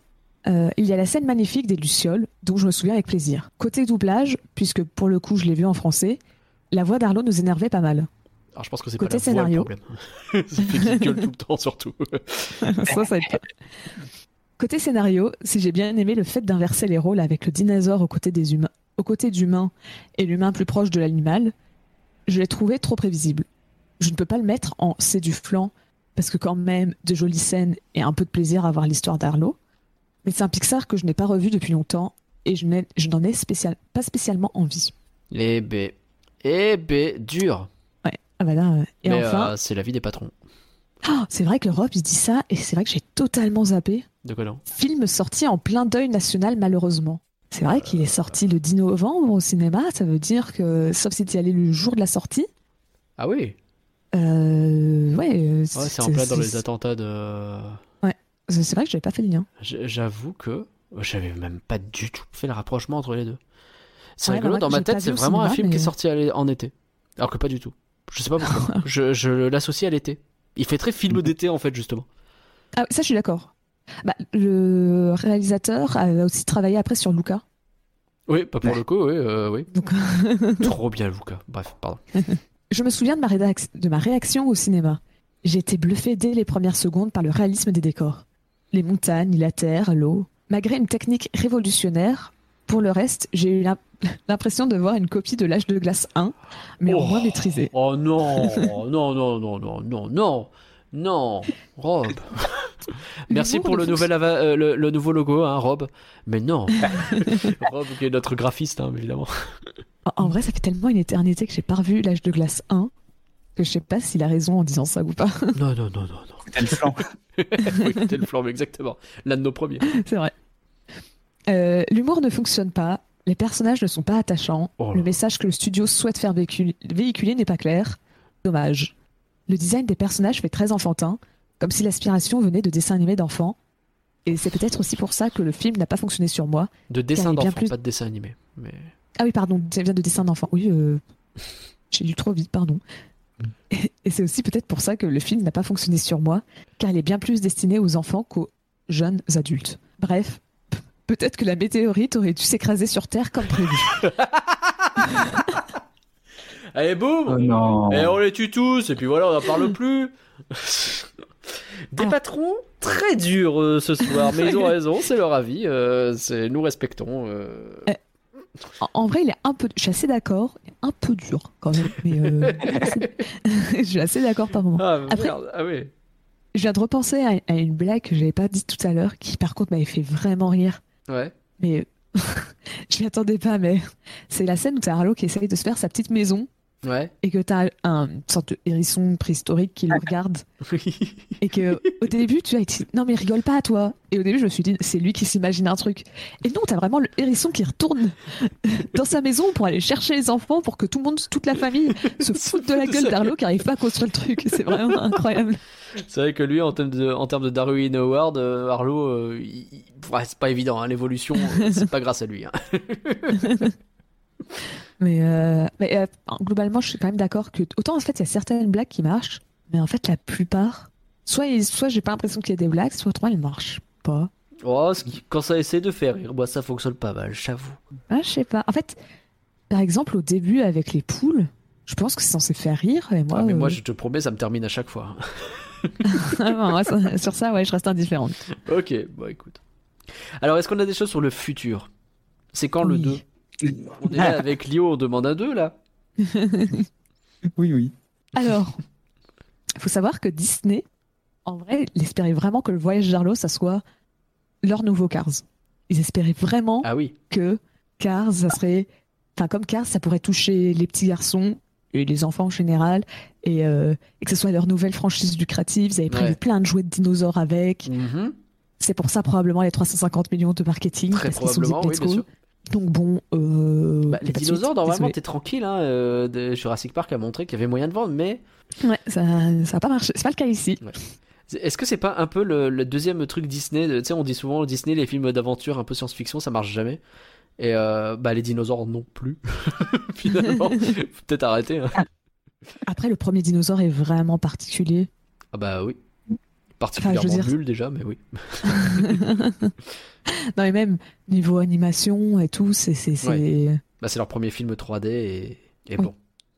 C'est leur Ouais, premier non, mais quoi. c'est- Et après, tu sais que quand j'étais petite, à cause de Studio Tram Tour, donc l'attraction à, Disney- à Walt Disney Studios, on se balade et on voit les décors des films. Et on voit aussi les, les accessoires qui étaient utilisés dans les films. Et on Ouais. voyait des, des, des carcasses de- d'animatroniques de, dinosaures. Et c'était marqué Dinosaure 2002, Ouais. comme si ça venait du film Dinosaure. Alors Et donc moi, bah, je pensais que dans Dinosaure, c'était des animatroniques Ah oui. quand j'étais Alors que. petite. euh, pas Alors qu'en fait, ils ont- juste de Ils ont l'image. juste récupéré des, des dinosaures, euh, des animatroniques des parcs américains. Ils se sont dit, hey, let's go, on va les mettre en France, on va dire que ça vient du film Dinosaure, tout le monde sera content. Quel scandale ça. Mais la Pauline qui avait euh, 7 ans à l'époque, eh ben, elle voyait ça et elle disait, oh, C'est trop bien. c'était c'était des robots dans le film, En plus, ils utilisaient des, des décors réels, enfin des prises de vue réelles pour les décors. C'est vrai. Et ben, je me disais, bah ouais, c'est des robots, quoi. Ouais, ouais. Bah pas du tout. Alors, euh, pour ce qui est des réalisateurs, ils- donc les deux continuent de travailler chez Pixar. hein. Ouais. Ils n'ont pas été totalement radiés après avoir fait euh, le premier flop de la boîte. donc Son, euh, euh, alors euh, euh, Peter, donc euh, le réalisateur, pas, pas celui qui s'est fait virer. donc il travaille toujours chez Pixar et finalement après tout ce temps, il va réaliser un autre film Ouais. et c'est Élémentaire qui Ah sort ouais donc en juin euh, au cinéma. Mais non. Ah oui, donc en fait, son futur, il est dans très bientôt celui-là. Il a rien ça. fait depuis. En 8 ans, enfin si, il a fait des trucs, euh, bah, il a fait des voix. euh, de Oui, non, mais il a, il a bossé, mais il a, il a pas réalisé depuis, quoi. Ah ouais. Peut-être qu'il a réalisé des trucs dans des petits courts métrages, je ne me rappelle plus. En tout cas, il n'a pas réalisé de film depuis 8 ans. D'accord. Eh Donc ben, euh, bon, on va bien voir euh, ce que ça donne ou pas. Et donc, pour Peterson, maintenant que tu me dis ça, je vois plus que ça. hein. Vraiment- Euh, en fait, il- à l'époque, il a dit qu'il n'avait pas de rancœur par rapport au fait qu'on l'ait remplacé et euh, il est content du produit final. Alors, est-ce qu'il a dit ça pour la presse ou pas? Il est soit euh, très typique- poli, soit très diplomate. C'est ça, parce qu'il continue de travailler pour Pixar, lui. Mais euh, en comparaison, euh, la, réalisa- la, la réalisatrice de Rebelle qui s'est fait remplacer au milieu de la production, euh, elle dit pas, elle utilise pas ces termes-là pour Ouais. parler de Rebelle. Peut-être un peu plus vénère. Ouais, elle, elle dit, ouais, moi, le, le film, je le reconnais pas. hein, le- C'était pas celui-là de film que je voulais faire. Bon, soit. Et euh, donc, comme je disais, il continue de travailler chez Pixar. Donc, il est notamment euh, dans le senior creative team euh, des, des boîtes, enfin, de, de, bah, du studio, pardon. Alors, je sais pas exactement ce que c'est, si ça veut dire qu'il valide les projets, s'il aide si besoin, je sais pas trop. je sais pas, créatif, j'aurais tendance à dire que ça a plutôt tendance avec euh, l'artistique peut-être, mais j'en sais rien. Peut-être, mais je sais pas. euh, Ça m'étonnerait qu'ils mettent la main à la pâte, quoi. Donc, euh, Je pense pas, non. ouais. Donc, bah, je sais pas. Mais on l'a aussi retrouvé en tant que réalisateur, donc des courts métrages. Donc, Fourchette se pose des questions, qui est sorti sur Disney+. Ah ouais. Ah, c'était pas terrible. Et euh, des courts métrages Bienvenue chez Doug. Bon, comme je disais, il fait aussi la voix de Doug. Ah oui. Ouais, j'en ai regardé quelques-uns. C'est pas terrible. Et d'ailleurs, et donc c'est lui qui va notamment réaliser le prochain épisode qui, euh, si vous l'écoutez le jour de la sortie, euh, enfin de, de cet épisode, sort demain, donc le 10 février, Épisode de quoi? De, de Doug. Ah, de Doug. Ah, chez. Doug. Il va réaliser. Où le- c'est euh, Karl qui se prépare à, à un nouveau rendez-vous depuis la mort. Ah oui, euh, le nouveau date. de Ah, c'est lui qui fait ça Oui. Ok, bah, ça fait partie en fait de ses courts métrages. d'accord. Bon. Bah, Donc, euh, Ça sort au moins le 10 février aux US. J'ai pas vu si ça sortait en France. Je sais pas comme s'il y avait vraiment beaucoup de dates d'informations sur ça, donc C'est euh, me vrai. tapez pas si, euh, si ça sort qu'un mois plus tard. Bah, on espère que ça va sortir là. Je vois pas pourquoi ça sortirait pas en même Il temps. n'y a pas de bon. raison, effectivement. Ok, il y avait autre chose? Alors, non. Non, Ouais, non, c'est- ça, ça, ça buguait deux secondes. C'est pour ça que je disais. c'est pour ça mon alors. C'était moi qui ai engueulé mon micro. D'accord. Donc, euh, non, c'est tout. Euh, après, c'est juste marrant de voir que les deux réalisateurs, bah, ils sortent tous les deux des films ou des projets, en tout cas, en 2023. Voilà. Oui, c'est vrai.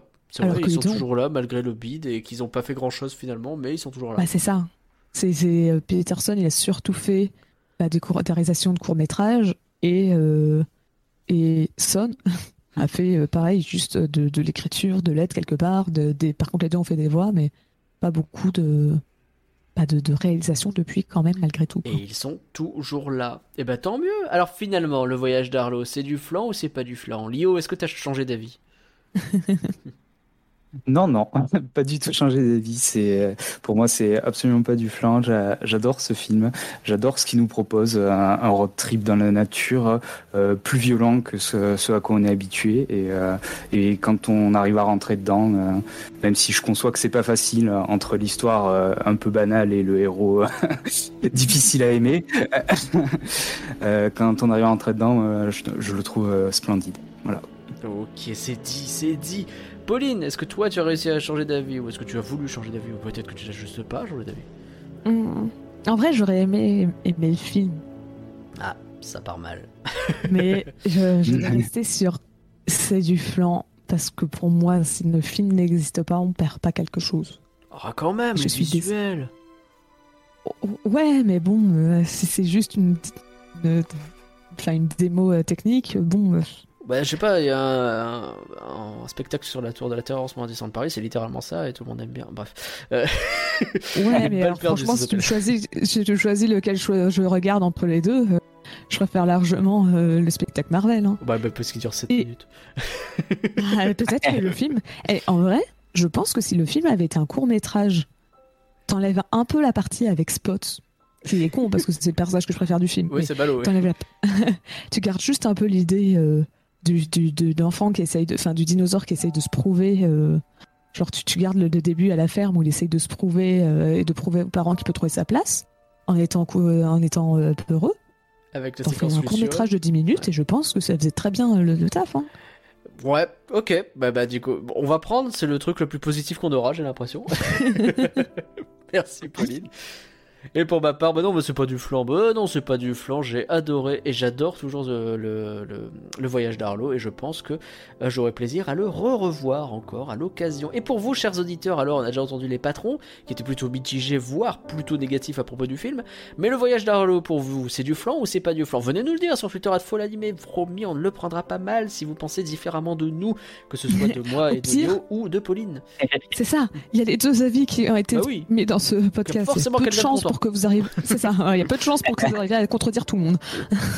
Et bien sûr, on peut continuer la discussion ensemble sur discord.folanimé.com. Merci encore Pauline pour ton beau travail, euh, comme d'habitude, c'était super. Pas de rien. Désolée. de- J'ai vraiment. J'ai vu le film choisi. Je me suis dit. Mais je vais lui redonner sa chance. Peut-être que. Je suis vraiment désolée. J'aurais aimé l'aimer, mais. Et de toute façon, même ton micro a essayé de te saboter tellement. euh, Oui, non, mais c'est ça. C'est ça. mais Tout le monde faisait la gueule parce que j'aimais pas le film, y compris le micro. Le micro, il a, le micro a bien aimé le podcast. En grève lui aussi, film. on est en plein dans la période de toute façon. Donc voilà. Merci Lio, bien sûr, pour ton soutien et pour ta présence, c'était super. Oui, c'était sympa. Oui. Où est-ce qu'on Merci. Merci beaucoup. ah bah, c'était un Oui. grand plaisir. Où est-ce qu'on peut te retrouver alors? Alors, euh, j'ai pas de présence sur Internet, mais je suis quand même sur le Discord euh, des Labettes. Eh ben voilà, bah quelle bonne idée. Donc n'hésitez pas à venir faire un petit coucou. Lio est là. Et euh, du coup, alors le prochain flanc, alors parce qu'on l'expliquait, hein, Lio donc a acheté euh, ce flanc grâce à boutique.folanimé.com et c'est grâce à ça qu'il a pu choisir de parler de Harlow et quel bon choix il a fait. Euh, le prochain flanc, alors c'est soit un autre acheteur de flanc qui, euh, qui, qui, qui, qui a déjà payé et tout, donc il va passer, mais je ne sais pas si c'est lui le prochain ou si c'est un invité qu'on a prévu de longue date. Il faut juste que se cale en termes de date. Mais voilà, vous avez. euh, c'est- soit très très américain, soit très très japonais. Voilà. C'est un bon teasing ça. Je pense que c'est très bon teasing. Euh, donc vous verrez bien. Sinon, euh, sur rien que d'y penser, le, le, le podcast Actu est sorti. Et sur la Disney's Music Box, c'est aussi un podcast sur la musique de la Reine des Neiges 2 qui sont disponibles. Donc n'hésitez pas, si vous avez envie, d'écouter d'autres choses de, euh, du label et la bête. J'ai tout dit, je crois. Suivez-nous sur les réseaux Mhm. sociaux, genre, c'est toujours cool. Et puis bah, à bientôt tout le monde. Bye Allez, Bye.